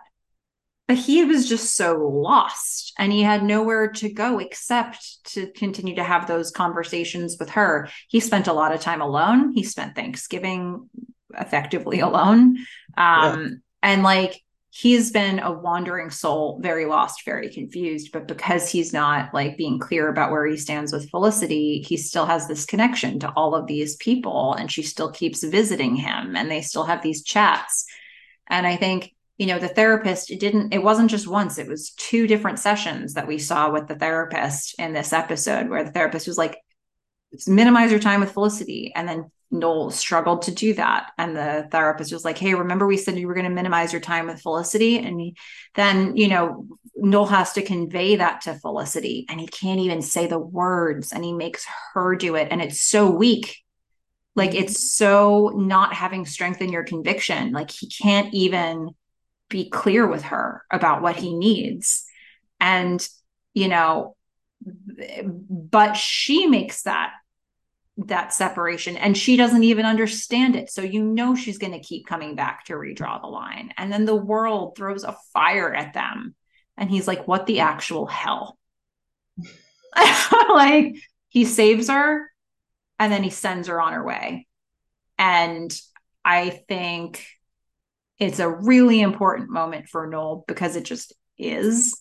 And, you know, it's a very dramatic moment in his life and in the show. And I think in a crisis situation, there'd be a lot of feelings that come up. But I think this was him saying, but I'm serious. Like, I really do. Like, no matter how much the world tries to keep putting us together, I have got to create some separation here and knowing that feel, he does helps me. Yeah, I guess I just feel that even with all the drama of this moment, it's still really anticlimactic for me because he was so strong at the end of season three. I would have bought that. He had Ruby, right? I would have bought that he that he and Ruby just made it, right? this weird, I don't know, three minute fire scene being the thing that finally gets him over Felicity, it just it doesn't make sense to me. I don't know that he's over Felicity. Or I think he's decided to be done. To, yeah. Yeah. Again, it doesn't it doesn't make sense to me. Like it yeah. just this moment after all the other strong reasons that we have Leon and Ruby and toilet paper gate like this I think that's where the symbolism very... feels good to me where it's like we just literally set there and we burned their relationship to the ground we didn't we burned her art and she was fine and the relationship was fine. He, she took her, took his hand, and I don't know. I, I don't. I think this I is sometimes it. what it looks like though when you set a boundary. Like I think a lot, most of the time, it's not particularly clean, and I think it's these moments where it's like, all right, you know what, a crisis happened and it put us back together, or maybe it doesn't. Maybe it's something that's a much smaller deal than this, or maybe it's uh, you know a family event and it puts you back in contact and then you have to make a decision on whether That's... you stay down that road or not and everything that Noel's been trying to do and everything that his therapist has been trying to do is the opposite of what is about to, like the natural trajectory that should evolve from this fire situation would be that Noel comes back to Felicity's place. They have hot chocolate. They continue to, you know, be the friends that they were and Noel Noel is just putting his foot down with it. And to me that means yeah sure he's going to save her life. Like they're going to save each other's lives but like this isn't a reason to draw him back into the everyday of it. And he uh for me this is the burning of their relationship. Or at least the one they had. Yeah, I don't know. I guess I would have just rather it had been something normal. Mm-hmm. I mean, but look how many normal things they've had, and he, but it, he still kept going back to her. just mm, this this is not this is not doing it for me. it's just not. I don't know. Fair enough. Uh, well, all right then. Let's go to Epstein Bar. Ben be a drinking. Mm-hmm. Trevor's gonna be drinking. he's gonna he's just showing up and he's not happy about the soggy fries. He's not, but he's gonna eat it anyway. Yeah. And they're they're both situationally they're both waiting for their results for their OChem test. Ben's stressed. And Trevor takes that as he's stressed about Felicity. He's like, then Mhm. just call her. Mhm. And I was like, no, no, no, no, no, no. It's it's not about her. It's the test. Trevor And says, Trevor's like, oh, yeah, sure, it's about the test. Well, That's it's about really the test. yeah. Let's go check our our grades. I'm like, eh, a little forced there.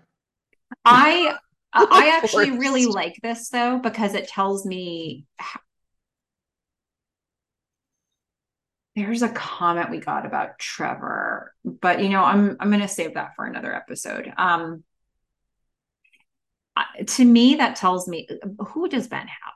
You know, like in his orbit right now. Who does who does he confide in? Not a whole lot of people. And you know, Trevor, as annoying as it is that he's farting around with Elena when they're studying, Trevor knows enough to like you know ben has this one night stand is it would you is it a one night stand if they've with lauren if they've been seeing each other but they just had sex one night i don't know Yes. um it's still a one night night stand if you only have sex the one time. Like you can still stay friends, I stand. and you guess. can see each other before each and other. up Yeah. okay well okay so they have the, he has this one night stand he's clearly like whatever he's been saying to trevor trevor's onto it. He's like you're you're pining for felicity. He knows it. I doubt that ben was saying those words to him.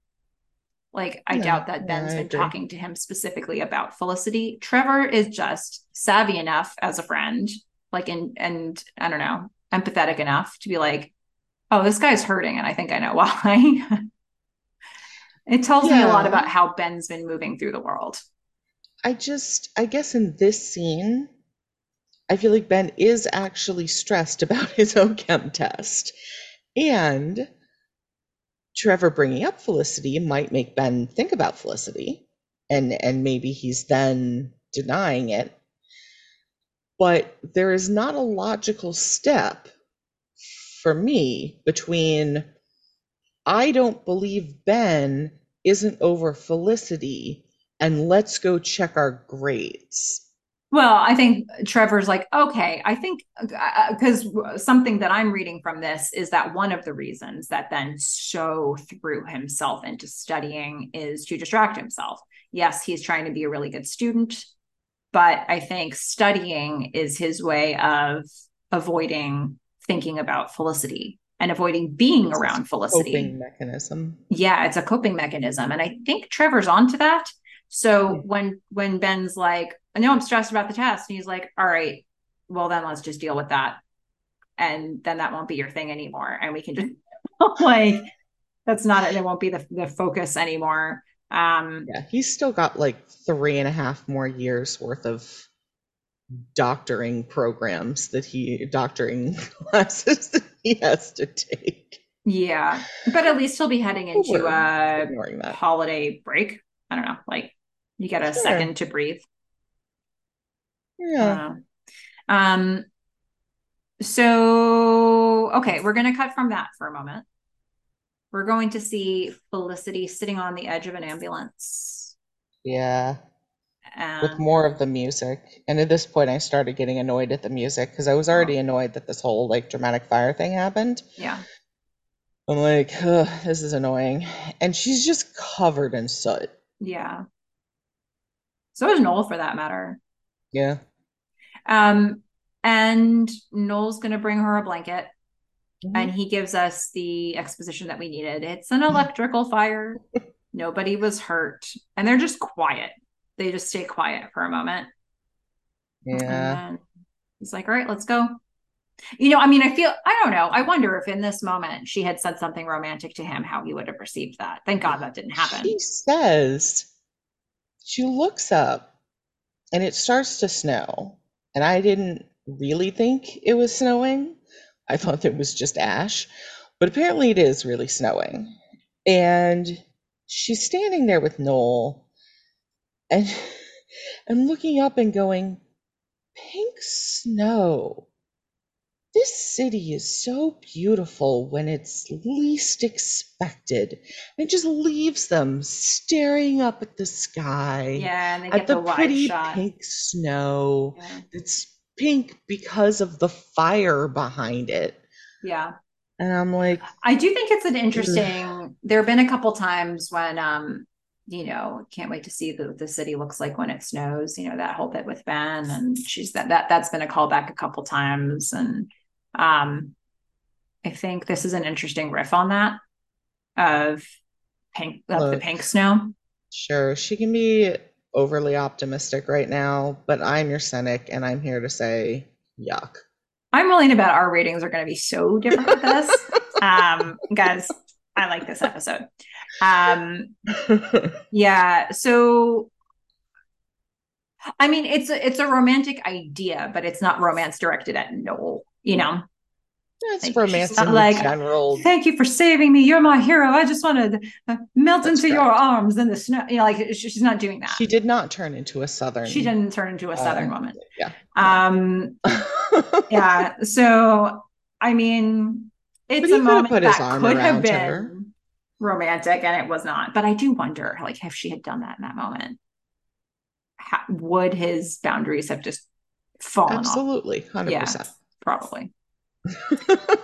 So we're gonna go back to Hodge's office, and I en- I so enjoy this scene. So Ben and Trevor they knock on the door to see how they did. I mean, kind of feel like they're not supposed to be doing this. Hodges probably wanted a moment to himself. They were supposed to check these tomorrow. too.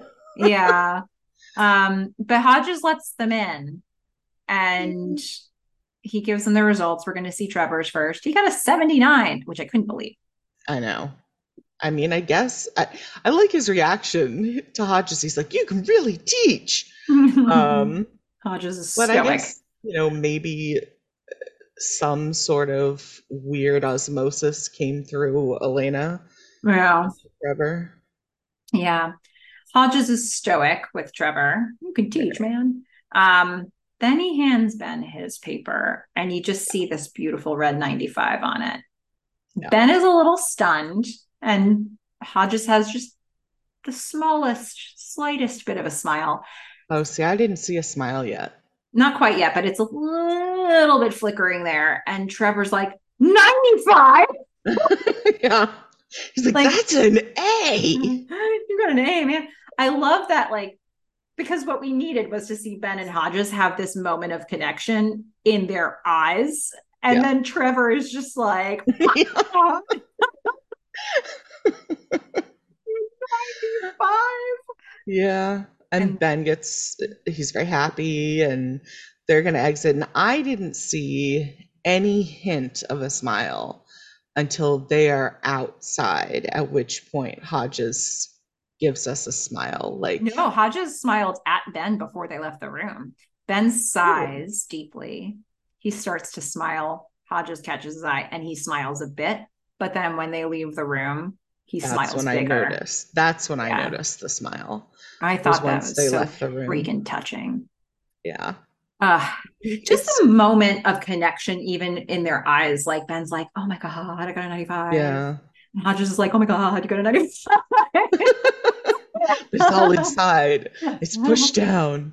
Yeah, Um, but I, I- liked I did like this scene. I I felt like the smile was pride and happiness for Ben yeah. and probably also some relief that Trevor wasn't dead. and you know if we have in the past sort of made this parallel to like father the fatherly presence that hodges might have and i think i just really like this for ben. Um and i like this for hodges too. I don't know a ton about hodges but i feel like i We do. know he has a son Ben's age. yeah. For some reason even though his character is meant to be so stoic i feel like i know so much about hodges. Hmm.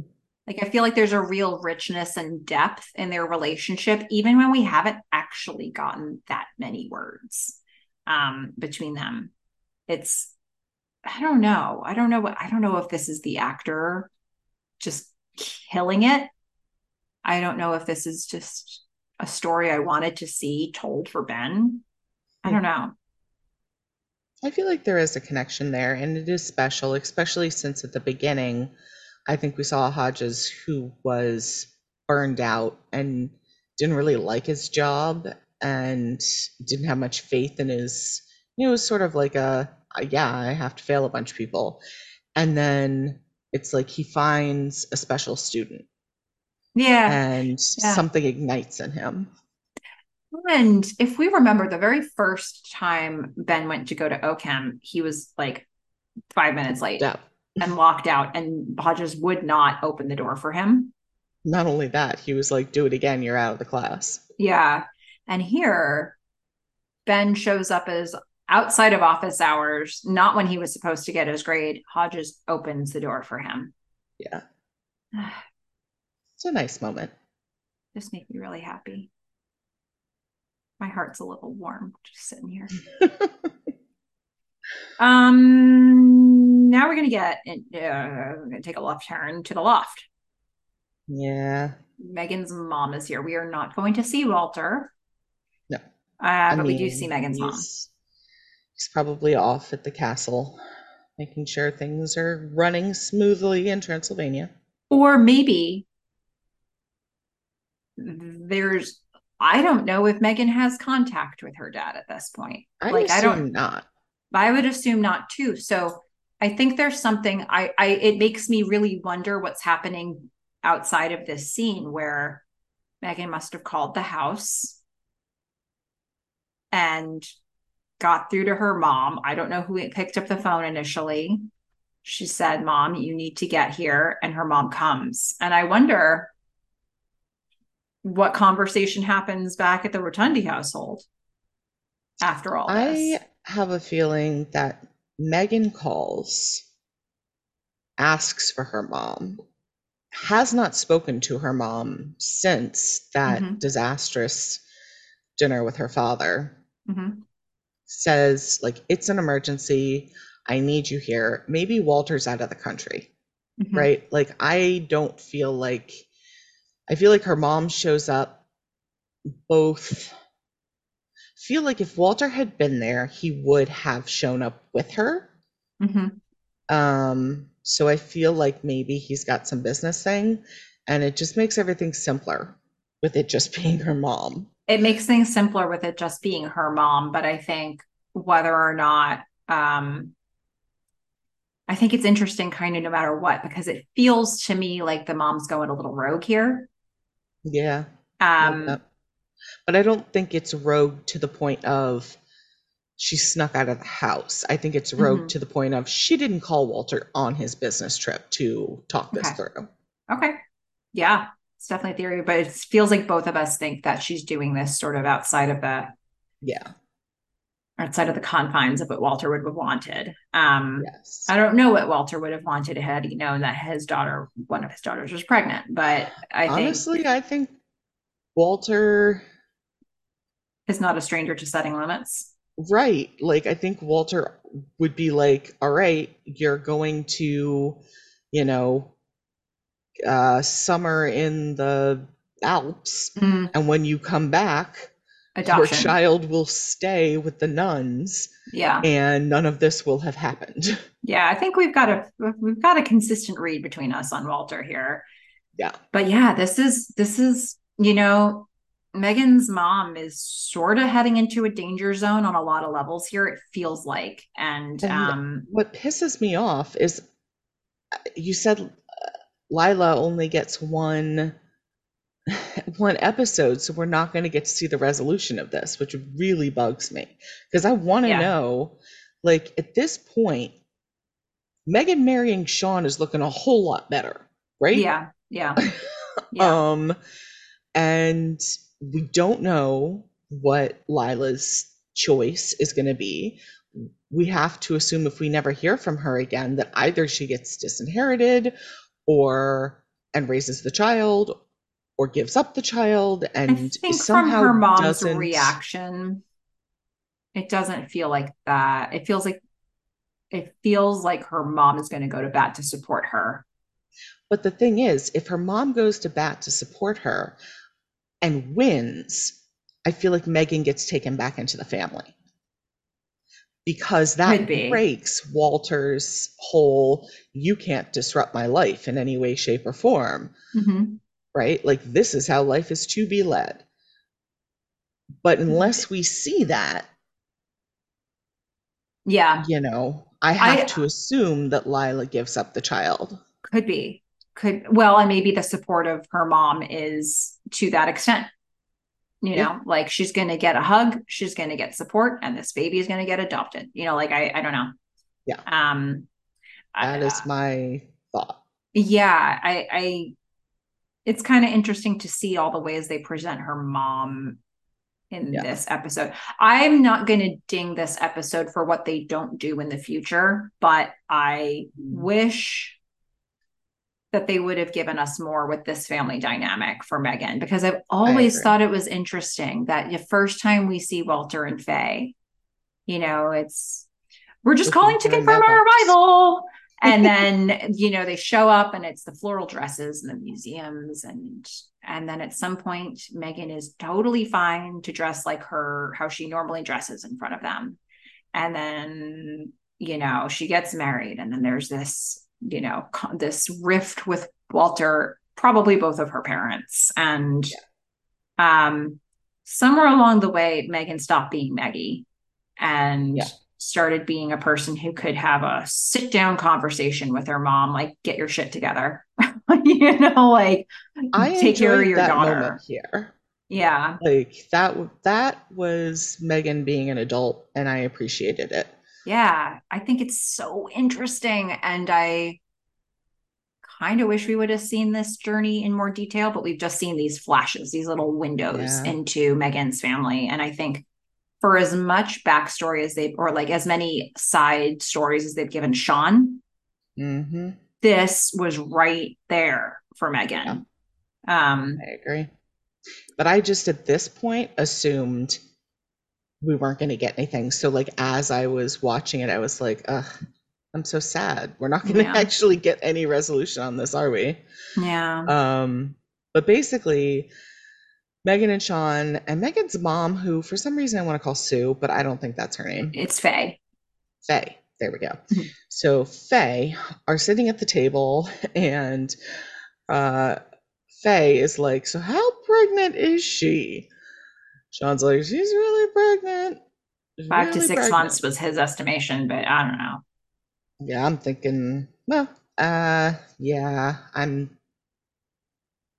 Yeah, I, I'm thinking third trimester. yeah i was That's thinking like seven Yeah.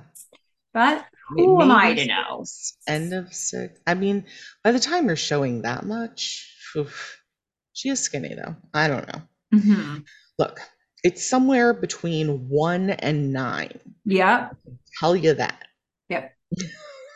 Sure. Uh, this show once again proving to us that they do know how long a pregnancy, a human pregnancy lasts when going to full term. Um, anywho, I'm not bothered. Okay, so um mom He's got some concerns. mom is instantly showing us what she's all about. Yeah. Yeah. What are the neighbors gonna think? hmm Megan's like, uh, same. The boots will probably not be that flustered because the same thing happened to April some years back.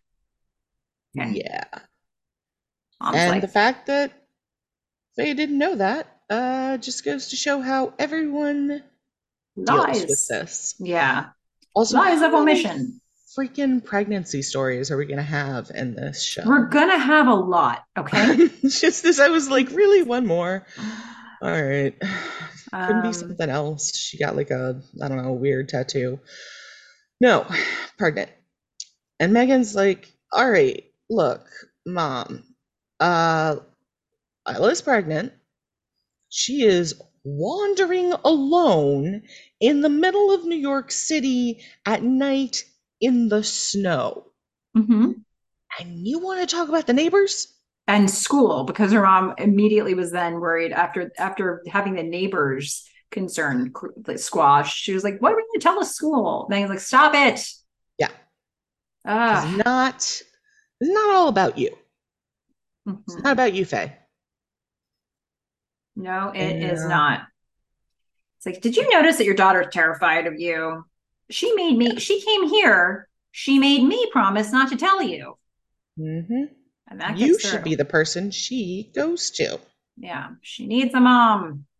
Yeah. Yeah. Well, that you hear that, out? Faye? Yeah. Faye Faye. did hear that to her credit. She did.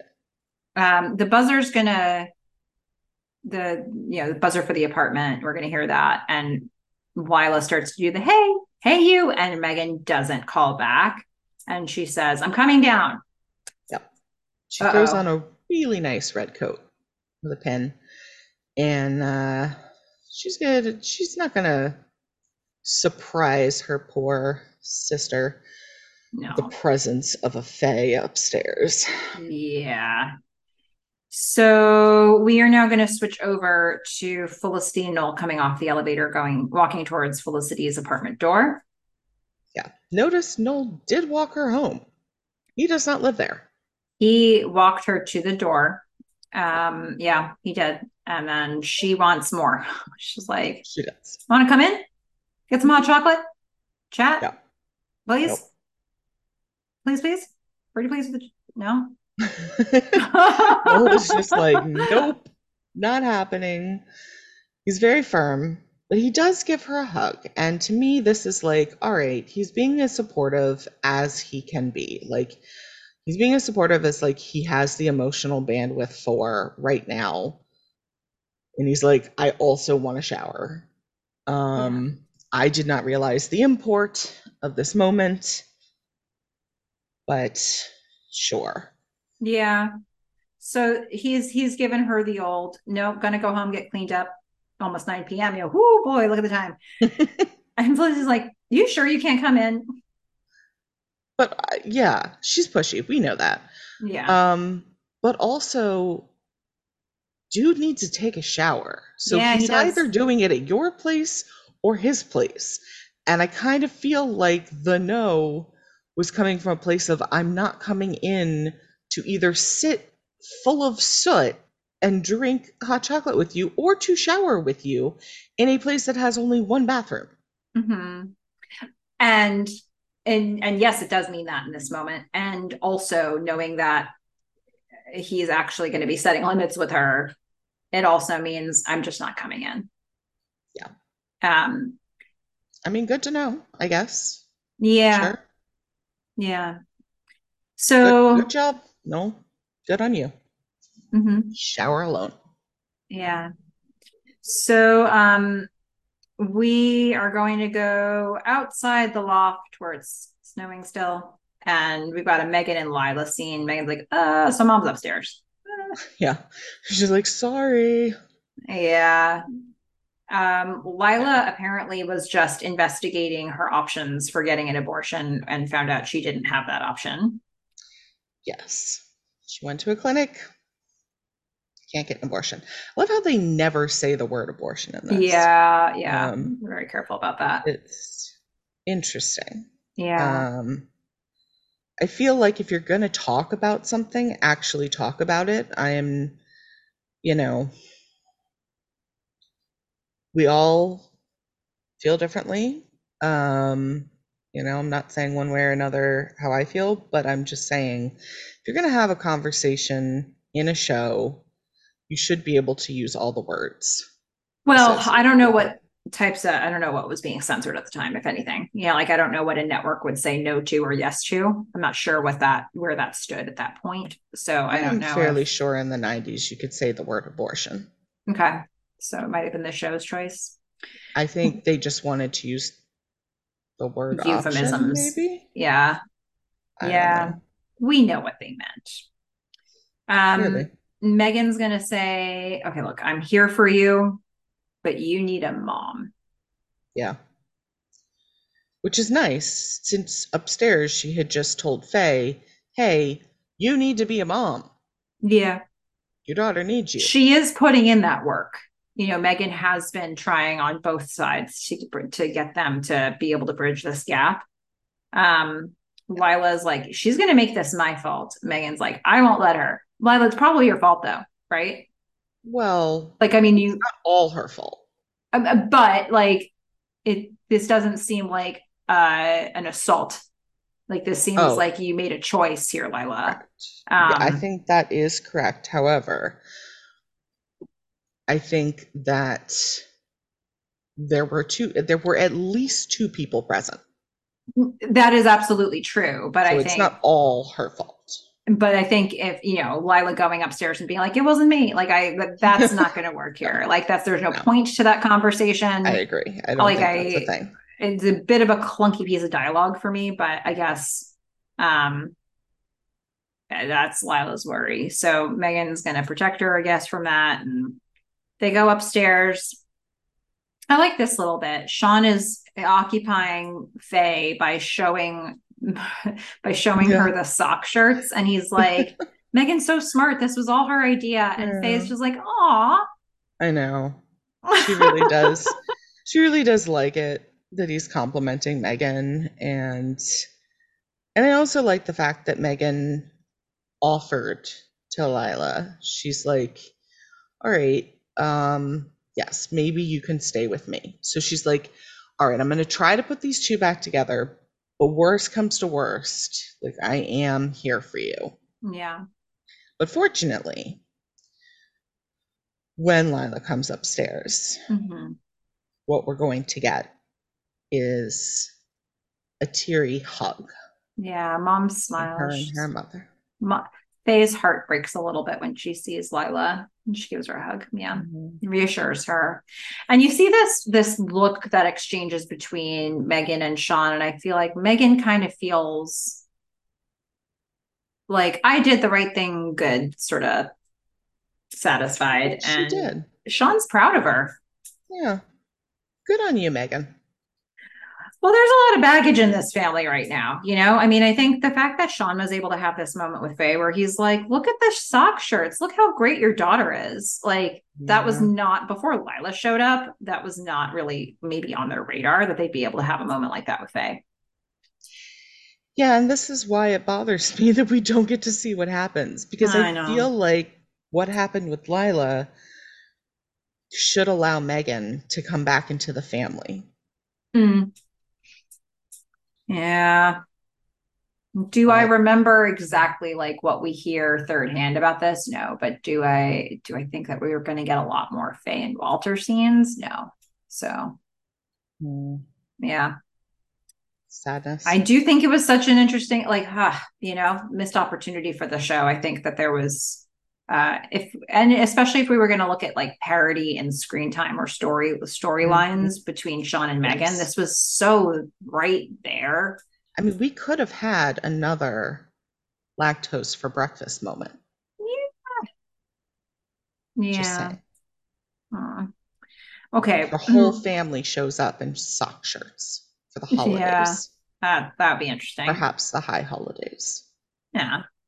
Well, we're going to go back to Felicity's apartment. Felicity is recounting the fire situation to Javier. Noel saved her. Yeah, Javier is like, Noel is your hero. She's just kind of like, Meh. yeah, Yeah. Um, so blasé about it. I'm like, oh man, he you wants, did nothing. You Yeah. tried to burn yourself up with your turpentine. yeah, he wants to throw out her smoky clothes, and she's like, "No, I want those. I want to keep them. They're a souvenir, a reminder."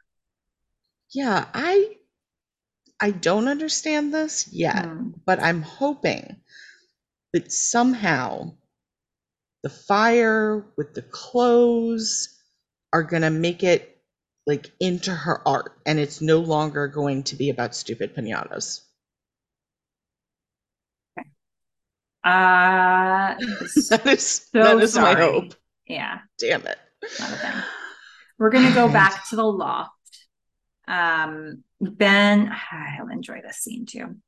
Uh, Ben is late night cooking. He's celebrating. He's making food, and I know. Look at that. yeah, Ben's cooking, and it's not a disaster. I know. And then Sean sees him, and he's like, "What do you want, Sean? I'm making food." and um, Sean's like, "What? What are you so excited about?" And uh, Ben goes, "I got an A." Sean's like, "What?" Yeah, Oh, like he's so excited. He's, he's so, happy for him. yeah. He's happy for his friend. Ben is just his buddy, and he got an A. And then this is interrupted by Noel entering, all yeah, soot this is, a, this is a very different Noel entering than every other Noel entering this season. Yeah, this is a little bit like I just came out of a fire. I think I'm coming down Yeah. from fight or flight right now. He's Almost like rubbing his like that. eyes, covered in soot. Yeah. They're they freeze. Yeah. What just happened to Noel? Noel Yeah. looks at them and he's like, "Fire in the administration building." And Ben actually asks if Noel is okay. He's like, "Oh, I like, are you okay?" Like, I mean, the guy's covered in soot. Yeah. Noel's like, yeah, but Felicity was there. Ben freezes. Is she okay? Yeah. That Noel's- look that he has is, and we get to see it a couple of times. Um, because Noel does say it's like, yeah, she's okay, but she's freaked out. But the look that Ben has on his face is just like, I could have lost her. Yes. And that's the look I think Trevor has seen in some context. Like not in the she, she almost died in a fire kind of context, but like the whatever's under underneath that, like he misses her.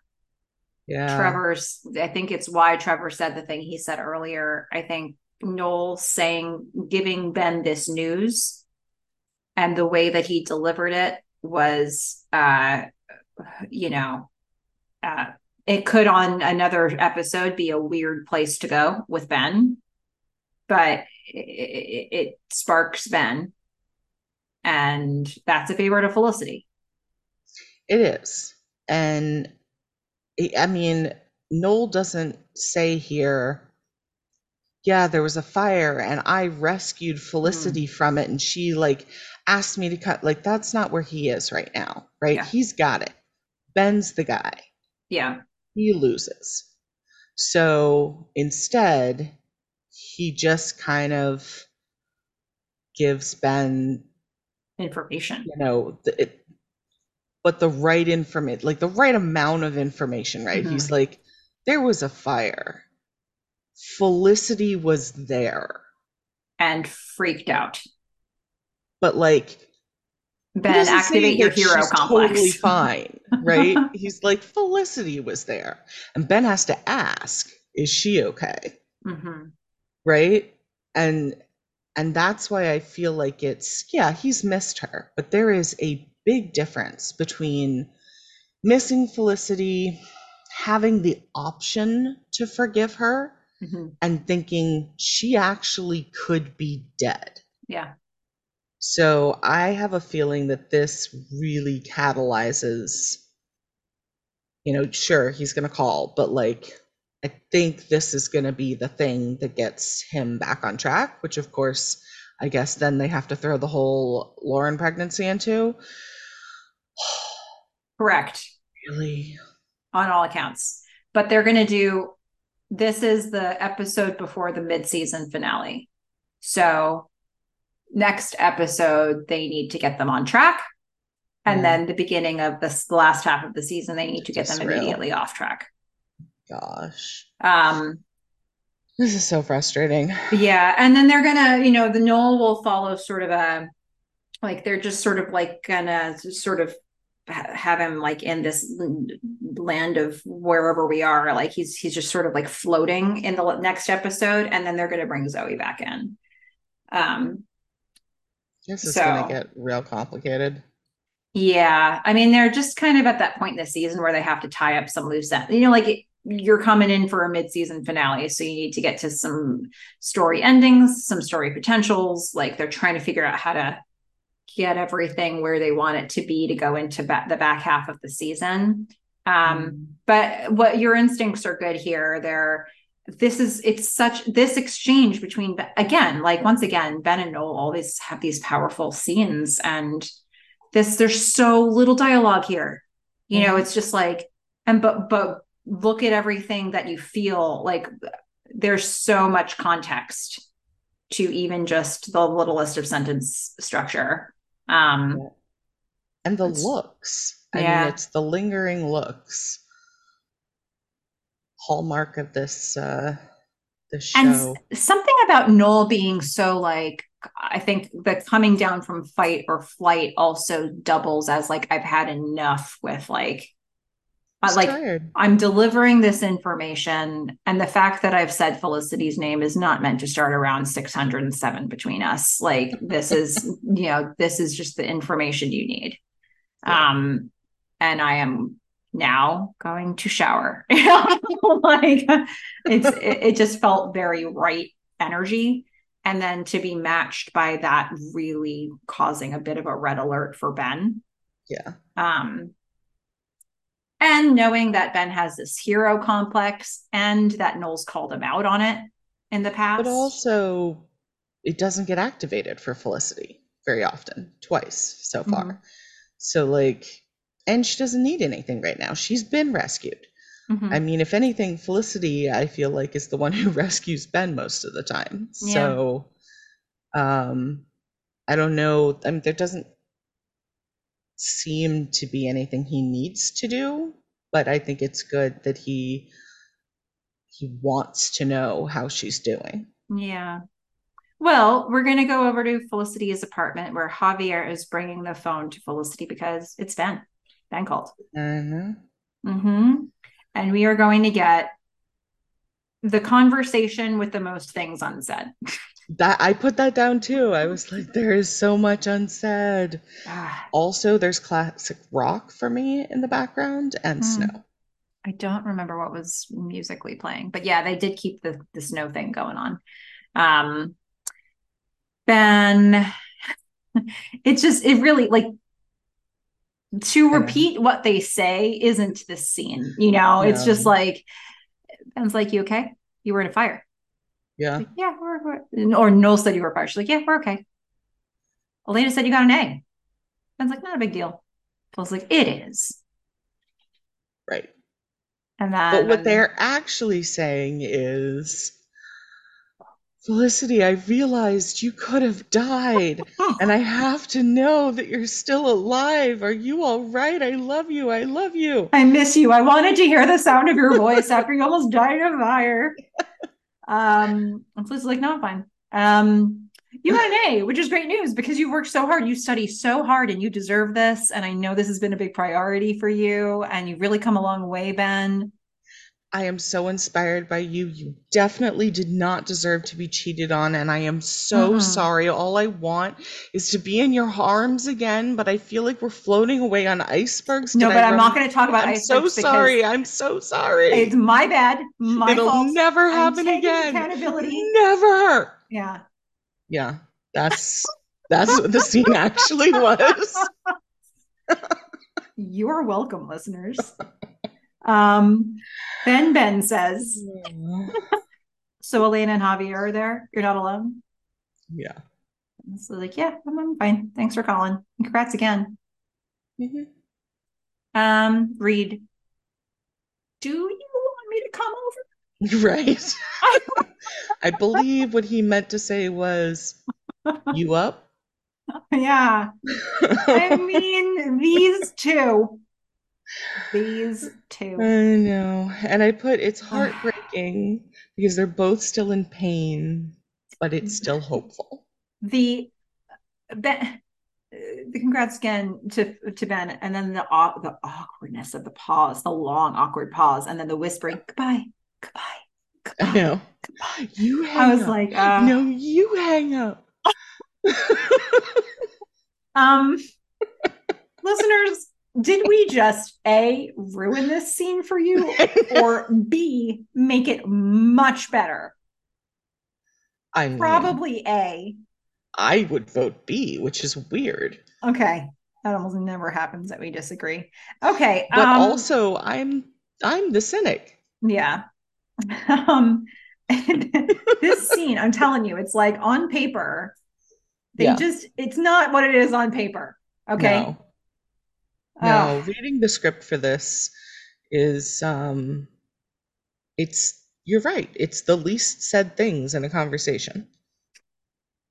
and, and just get get get comfortable for the next like half an episode with these like whispery saying nothing conversations where everything should be said um like give it another half episode uh Okay. god um i wonder though with something like this because it's meant to be a phone call i wonder if they were speaking to nobody Probably. so like they probably were so like i that this would be especially hard to get the timing down but i think that the show got the timing just right in the editing Yeah. because it's like oh man this is rough um it It's needs to be awkward enough for us to feel the awkward but also awkward for enough for us to realize that there's like pounds of words they wanted to say that they couldn't Yeah.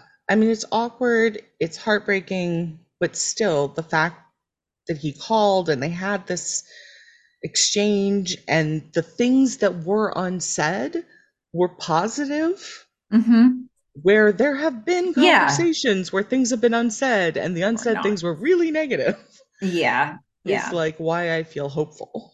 I suppose that is a turn. It's a it's like a turn you have to feel. It's a turn that's not explicitly said in the in the script, but like uh, you're right. Everything that was being unsaid was an expression of love. Yeah. Ugh, these Especially two. the I love you, I love you, I love you. I know. you up? Uh yeah, I think um yeah. Yep. Yeah. Oh Yep. man, Benjamin. Um Felicity. Um so okay, we're going to go back to the studio. It's the Which day after the fire. Loved the layout of the burnt studio. A lot of Mhm. care taken with this. Agreed. I loved all of the shots of the like they they really put a lot of effort into the, the props department. Props to you. Unintended. Um they, they put is a so lot of proud of herself that she just said that. I was I just savored it for a second too long. Thank you for coming to my rescue fish. Um they I think they really put a lot of effort into just how they set this studio up, both for the painting scenes, the burning scenes, and this scene. Um but kind of every scene they've been showing her studio, they've been putting a lot of thought into it. Maybe it's maybe it was a hard space to set up, I wonder. I don't know. Could be. Because it they do tend to kind of group stuff together.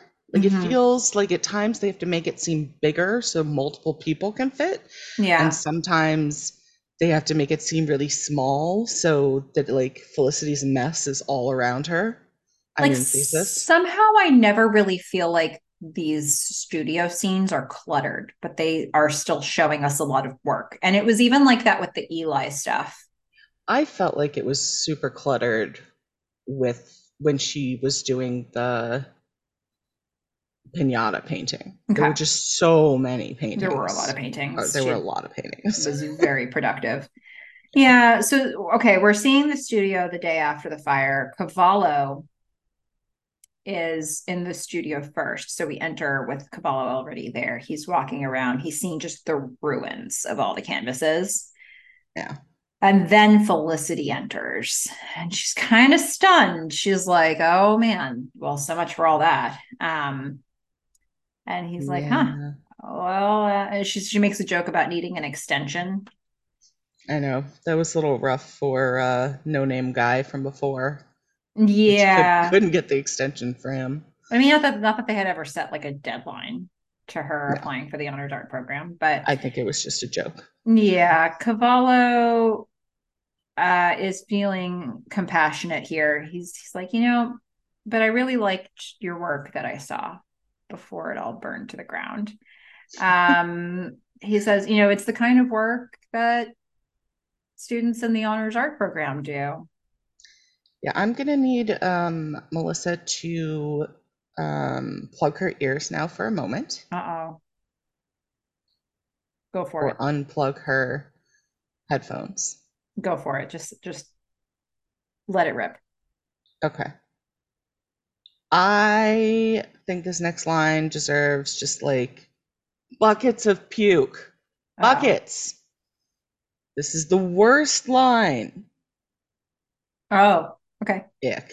Want want to say it? Is it the No. pinata bit? I don't want it to have been said ever. Well, he before he says that, he says, like, are you still interested? She's like, uh, Yeah. yeah. All of that was fine. Yeah, okay. Then he says, Your pinata took another hint. Let's see what spills out as a result. Ah, It's the theme.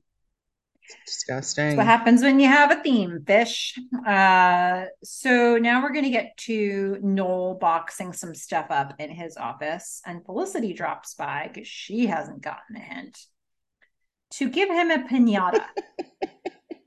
this is so weird. I wish that the exchange that they had over this pinata would have been the exchange they had over the book that she tried to give him the last right? Like, just take the damn book. And she throws it on the ground. What if this pinata just was thrown on the ground and all the candy spilled out? I don't think there's any candy in it. Okay. I think she's just giving him the pinata. Okay. And it's a bull, Um, for the record. It is a bull pinata. Probably not in an actual callback to the bullfighter. But I want it to be. I do too.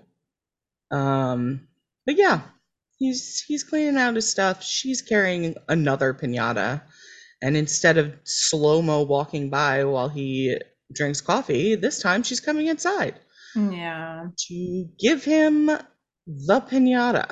As a thing, you know, A, thank you for saving my life. And B, surprise, congrats, celebration. I got into the Elders Art program. Um, Yeah, because the traditional gift between two white Americans for one saving the other one's life is, in fact, a pinata. well, you know, it's part of the theme, fish. What was the theme again? Pinatas, undiscovered contents, but all pinatas. I see. Um, So yeah. here's the undiscovered contents. She's like, Are we? So we're just like not friends. This is not a thing. We're not friends anymore. So I can't drop by and give you a pinata. right. So, like, the thing I'm doing right now is like hugely invasive oh to what you were just trying to do before, even though you saved my life. Ah, man. Noel's like, we're friends, but I need to change some things. Plus, like, you need to get back on track. Well, he's like, I need to change some things about me. Yeah. And Felicity goes, Why? I love the way you are. like, of course you do. He comes to your beck and call. You've got a little whistle that only he can hear. I know. My gosh. And she's like, okay, you need to get back on track. I know. I feel like this would be a lot easier for Noel if he could just be like, do not contact me for two weeks.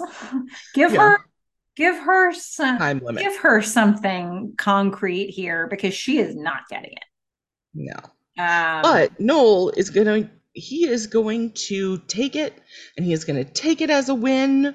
He's there with his therapist and he's like, I did it. Did you know?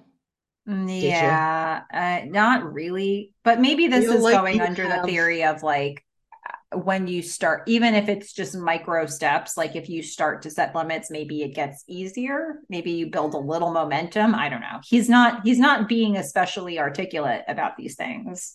Look, if her. he has a bowl shaped pinata in his new office, he did not do it. I know. That is the line I am drawing. Mm, Yeah. Well, he says, you know, it's weird letting go of something I thought was so important, but I can't wait for her anymore. He says it doesn't feel right to wait around for her anymore. Yeah. And I think that that sentiment could have been really well done through the whole fire scene. hmm You know, he realizes he has put his own life in danger, hmm right? And, No. you know, he gets a bit of a sense of mortality. And he's like, she Like I saved her, and of course I would do that. But she didn't appreciate it. She's not coming to me. Like I have a life that actually can end. There's no reason for me to be waiting around for that. Like this could have been done really well. It just That is how it lands for wasn't. me. Yeah, that is how it lands for me. Um, I, obviously it Mm. missed the mark for you, but it lands that way for me. Yeah. And because they hold to that and they let Noel fly a little bird on his own a little bit more after this. I mean, they have to kind of like, you know, you know, tie a little bow on things next episode because it's in the season finale. So you can't just like open up new storylines necessarily. But um it, we're not going to see it. We're not going to see, and then they spent a whole summer together uh doing food fights and the crossword like they, they- that's not where this is going you know like noel says i can't you know i'm not gonna can't wait around for her anymore and he means it okay. I mean, and good, she, it she hasn't been waiting for him at all. and that doesn't make it easy that doesn't make it like you know he just suddenly stops missing her but it does make it like well this is what he's doing Yeah. so i think Well, I- good for him. finally Good for him. Finally. Ah, my god. Um as we said this is not a spoiler free podcast so you have been spoiled on the rest of the season. Anyway so um there we are. That is this episode. And uh fish? Ah. lord only knows what you're going to come up with for this but let's go to the you're the worst segment. How many people slash what is the worst Faye. Is the worst. Making her high school age daughter's pregnancy all about herself makes her the worst. I get it, Faye. It cannot be easy being married to a vampire, especially one who is such a dick. But imagine being his daughter. You've already disowned Meghan because of Sean. And now what? Are you prepared to lose both your daughters and your grandchild? It's time to give Vampire Walter what's for and bring Meghan, Lila, and Sean and your new grandbaby back into your blood sucking brood. If you do that, you will no longer be the worst. O negative for all. Cheers. wow fish is Yeah. coming for faye Yep. Yep. Faye, you're all the worst. Well, there you have it, guys. That's who's the worst. Um, wow. Well, Fish, you know who's the best? Our listeners. They sure are. And we have kind of an assortment of all sorts of feedback here that Oh, is kind of interesting to bring in now. So I haven't been allowed to go on Instagram, so I don't know anyone's responses. These are all going to be just just new because even though Melissa completely spoiled me on the season, apparently she didn't. And there are Well, things that are I I specifically told you to steer away from a Zoe post that I did, um, because I was worried yeah, that but then I was worried completely spoiled you on all might that. Lead into other posts. so- Oh, yeah, I hear you. I hear you. Well, we are heading into the after you listen to this tape, you have to erase it segment where we hear from you, our listeners. And oh my goodness, how to even sort these. So the first the first thing is a short comment, but boy was it pithy. Um at Ruby and Simba 13 says Elena is retaking the class because of the McGrath thing. You know, the class we've been wondering why she's been taking it with Ben and Trevor. Uh, was that OChem though? I thought he did a special seminar for. Was it wasn't his class like some special seminar? Yeah, it was a special seminar. So, but I'm I am willing to take at Ruby and Simba 13's comment wholesale to explain why she's in this class. Okay. I'm in it. You know what? Ruby at Ruby and Simba 13, if that makes me less angry, then it's fine with me. All right. Yeah. I mean, it's a I think you can take some leaps with that logic. Like, okay, maybe she can retake the McGrath seminar because McGrath is probably fired. I, I don't know. So. Um, so maybe this was like that. I want to retake a class. Maybe this is what they assigned to her. OChem, congrats. yeah, I feel like she and and uh, Tracy kind of smashed OChem though. Wasn't well, that like their whole relationship was around OChem? Was it? I don't know enough to know what on like what content they cover they in that were class. like meeting and always talking about and making weird OChem jokes and flashcards. Yeah. Oh. Well, you know okay. What? If it makes you feel better, go for it. Okay. Well, we've got a couple of sort of like Ben and Felicity breakup, sort of the storm episode related comments. And I wanted to pull those in here. So, first of all, uh, at Comb Me Maybe was really feeling a certain scene in the restaurant. They say when Ben's head dropped the moment Felicity started rambling excuses at the restaurant. And then she started saying, We were at the roof. And Ben was like, I don't want to hear a blow by blow. Gosh. Um, this was more of a venting session for at Me, maybe, than a question. but fair. I fair feel enough. you. We were saying the same thing. it was hard to watch. We were indeed. But at Insta. Mickey answers a question that we posed because it was like, is the iceberg speech iconic? Like, what am hmm. I? Am I out of my mind when I say I hate that speech? So at Insta. Mickey says, answering you guys, for me, the speech is not iconic because of all the reasons you said in the podcast. But Scott is so sweet. The music and the montage were great. I can't believe either that she didn't say sorry or promise to back away from Noel. That was the least she needed to do. Yeah. Mm-hmm. We agree. We were not fans. Not fans. Mm-hmm. We came down on her hard. She was the worst. Um, okay, I've got a little bit more from at Ruby and Simba 13 here because this was just like a an assortment of thoughts that was very interesting, but separate from the Elena comment. So uh, at Ruby and Simba 13 says a couple comments. First, regarding Meghan's wardrobe. I've loved everything except the wigs and Halloween 60s garb, but she transitions from her goth era, which is worth a lot of money now if you look on Depop under Y2K. It's what mm-hmm. all the hip girlies are wearing to what I think is mainly just trendy for the time, juicy tracksuits and such. She keeps the slightly 60s theme, but it's very subtle. Next comment is regarding Fish's thoughts on Meghan's friendship. I agree with Melissa.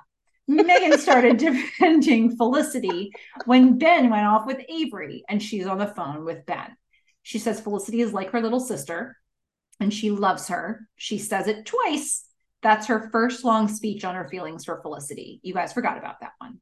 Meghan has been backing Felicity for a while prior to this episode. I hold firm. Typical at Ruby and Simba 13, do you see what I'm dealing with here? I do agree that the wigs were not the best. That is the least favorite part that I have. But um yeah, the whole fairy tale the fairy tale uh like love affair or whatever that she talks about, nope. Mm-mm. Hi. Okie doke. Um, we appreciate our listeners and all their comments. Uh, we've got one more.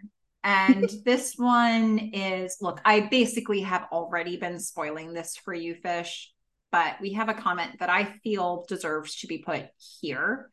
Um, and this is from Galena Druk's treatise on Noel. Um, in her section about why Noel, one of the things that she shared was my disappointment with the show actually is that past season two, they never allowed Felicity to have those feelings again for Noel. In season mm. three, he kisses her and she rejects him. And in season four, she sleeps with him as a reaction to the problems she's having, both personally and with Ben. in this way, I feel that the writers honed in on Ben and Felicity as endgame and threw Noel in as a problem every now and then to reignite the love triangle. But as I said before, the love triangle has a double sided arrow between Felicity and Ben and a one sided arrow going from Noel to Felicity. Hmm. Um, this comment, I think, totally applies to this being sort of like the the Noel sort of closing this chapter in this episode, but let's take the last five episodes of the season out of the equation because uh, they're just weird. they just they just like open up a lot of different stuff uh, in all different areas, and it's not the season proper. So Galena's Galena's comment probably applies the most to this episode. So we'll we'll consider those five apocryphal. Sure. Yeah. Yeah. Yeah. I mean, past season two, they never allowed Felicity to have those feelings again for Noel. I mean, I guess, yeah, they did have it in season two for sure. Yeah. There have just been these blips on the radar with her, but I think we've both sort of been like, she's just not even, you know, and then the having sex with Noel on the roof at the start of the season. It felt more like a coping mechanism than a love for Noel. Right, which kind of that has always bothered me with the like Noel's in the drawer mm-hmm. right? Because if Noel's really in the drawer, then explore that. But that's not what happened on the roof. Mm-hmm. What happened on the roof was like consolation, you know, yeah. just I don't know, weird comfort. Um, mm-hmm. so, uh, feel like it would have been more interesting if Noel had actually been in the drawer, but I I'm just kind of feeling like maybe she, he wasn't. He never really was in the drawer. At least not at that point in time. He somehow got out of the drawer and ran away. Okay. Do you but you do you feel he was in the drawer for season 1? Yeah. I feel okay. like he was in the drawer for season 1. I feel like he was in the drawer for you know parts of season two. Um but yeah. I mean felicity may have taken him out of the drawer and like thrown him away but like i think it's pretty clear. There's no mm-hmm. real romantic feelings for him after a while. Oh man. Yeah. Ugh. well listeners we love you. We heart you if you will. We really appreciate your feedback.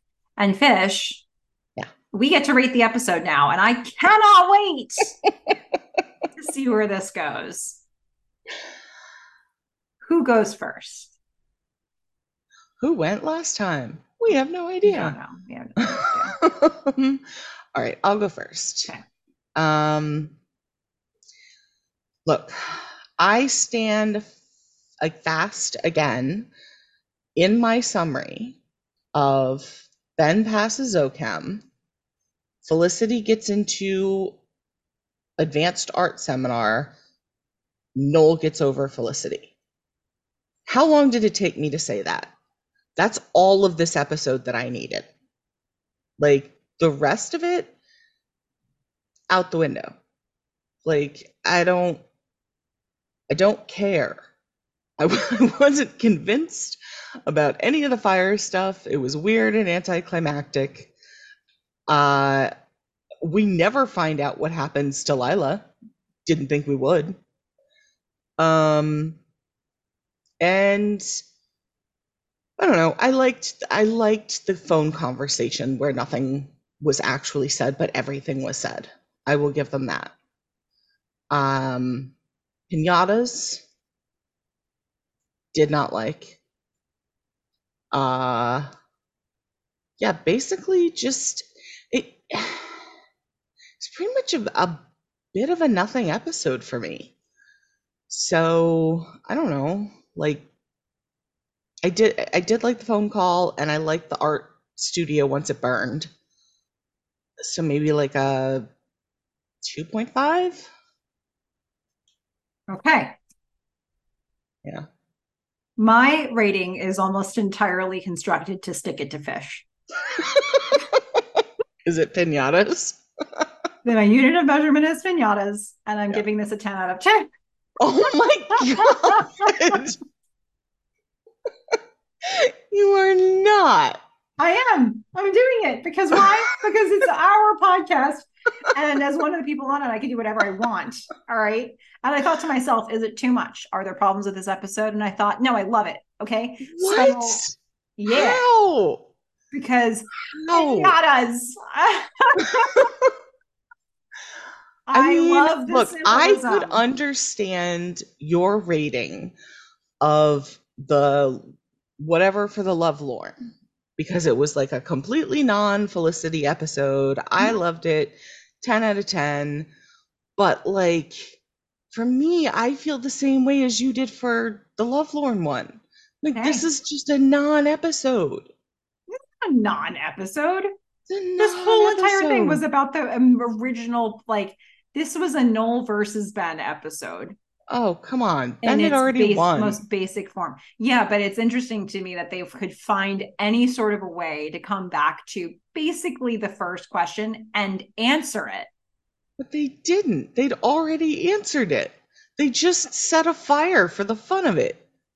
They, the, for me, the fire was beautiful symbolism of the end of the romantic, like any sort of Noel being in a drawer, like that. It is off the table as of this episode. Been off the table. they they lit it on fire and they watched it burn. I I appreciate all of the metaphor, all of the symbolism. I appreciated getting a chance to see a little Meghan stuff, even though it won't be followed through after this. You wouldn't know that watching this episode unless I told you.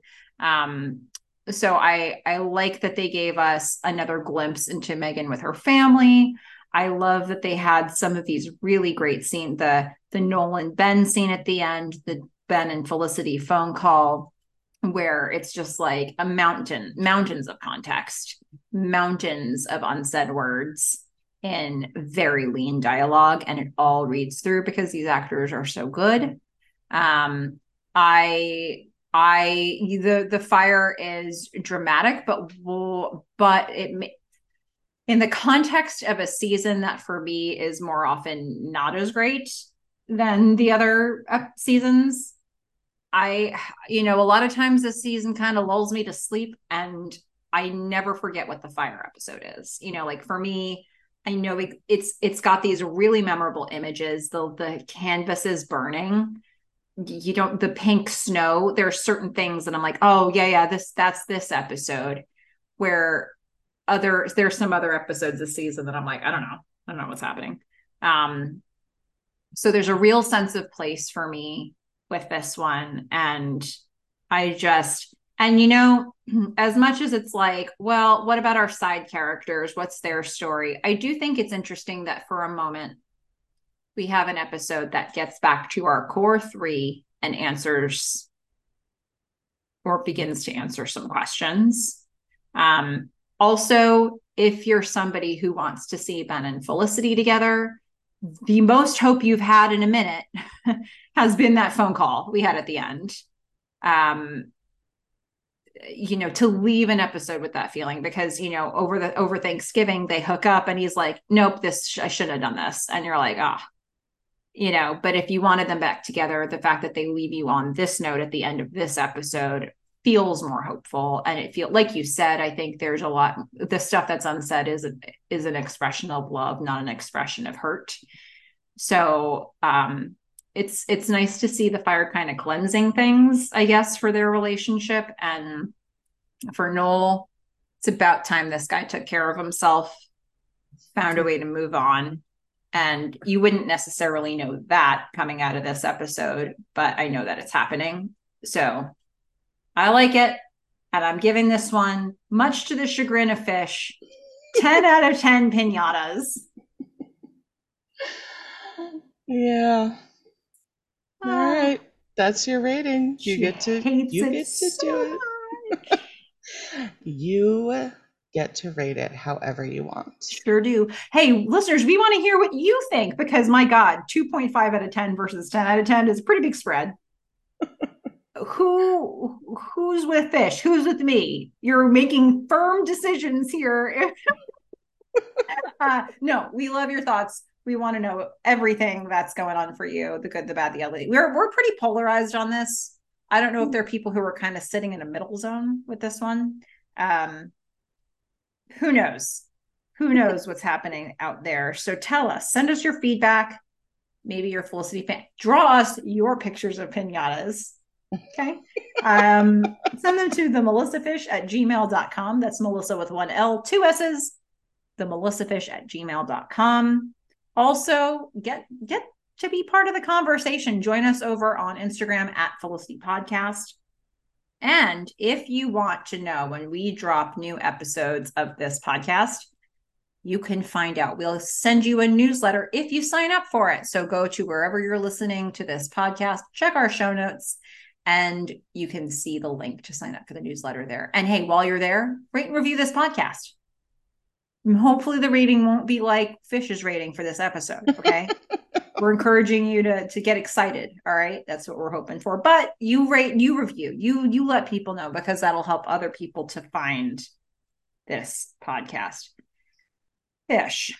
Mm-hmm. The next episode that we are going to discuss, the mid-season finale, is called A Perfect Match. Now that I've spoiled most of the season for you, what do you think is going to happen in a perfect match? Well, um, apparently there's going to be a lot of whispery dialogue between Felicity and Ben where nothing is said but everything is said for half of the episode. And then I don't know what happens for the other half of the episode. Perhaps they realize they're a perfect match. Um, since it seems like the whole Lauren thing doesn't happen until next episode. So, yeah. I mean, I'd really like it to be that Richard finally gets a girlfriend. I, I really wanted that part of my predictions to come true. Mm-hmm. Or Richard. Yeah. Um, perfect match, but that's unfortunate because they're going to call them a perfect match and then they're going to rip them apart. Ah. It's not cool. Okay. It's not cool. Well, I'm going to plant a seed for you. Uh, one of the things that will be really interesting to watch next episode is um, next episode, they clearly filmed it before September 11th. Interesting. And after September 11th, are there pictures of the Twin Towers that they then had to edit out? Well, I'll I'll I'll leave. I'll I won't spoil the specifics of it, but I think it'll be interesting to see, you know, how and if that weaves into the conversation. Which I guess it has to now that I mentioned it. But um, mm it it's it's like in a post 9-11 world, it's like, oh my gosh, like there's a whole scene where you're like, wait, okay, whoa, we don't live in this world anymore. Um, but they'd already filmed it. Hmm. So it's uh it's going to be interesting because I know we haven't necessarily spotted a lot of those pre-post sort of moments. You hmm. thought maybe you spotted one in the Thanksgiving speech from Javier. Uh, mm-hmm. Uh, could have been. You know, to, it's one of those things like, do you reshoot? Do you do you edit something differently? But this one they couldn't do differently, I guess. Yeah. Okay. Maybe they could have. I don't know. Maybe they could have reshot it, but uh, it's it becomes sort of a time capsule of its own. So, all right, interesting. Yeah, yeah. Well, that's uh, a lot of stuff that we said about this one, fish. I mean, we said a lot of stuff for me thinking it was pretty much a nothing episode. sure. um, yeah. Anything else you want to say about a nothing episode? That I gave a 10 out of 10 to? All right. Well, until next time, fish, don't hook up with Ben while I'm gone. I'm a fish. Bye. Bye, everyone.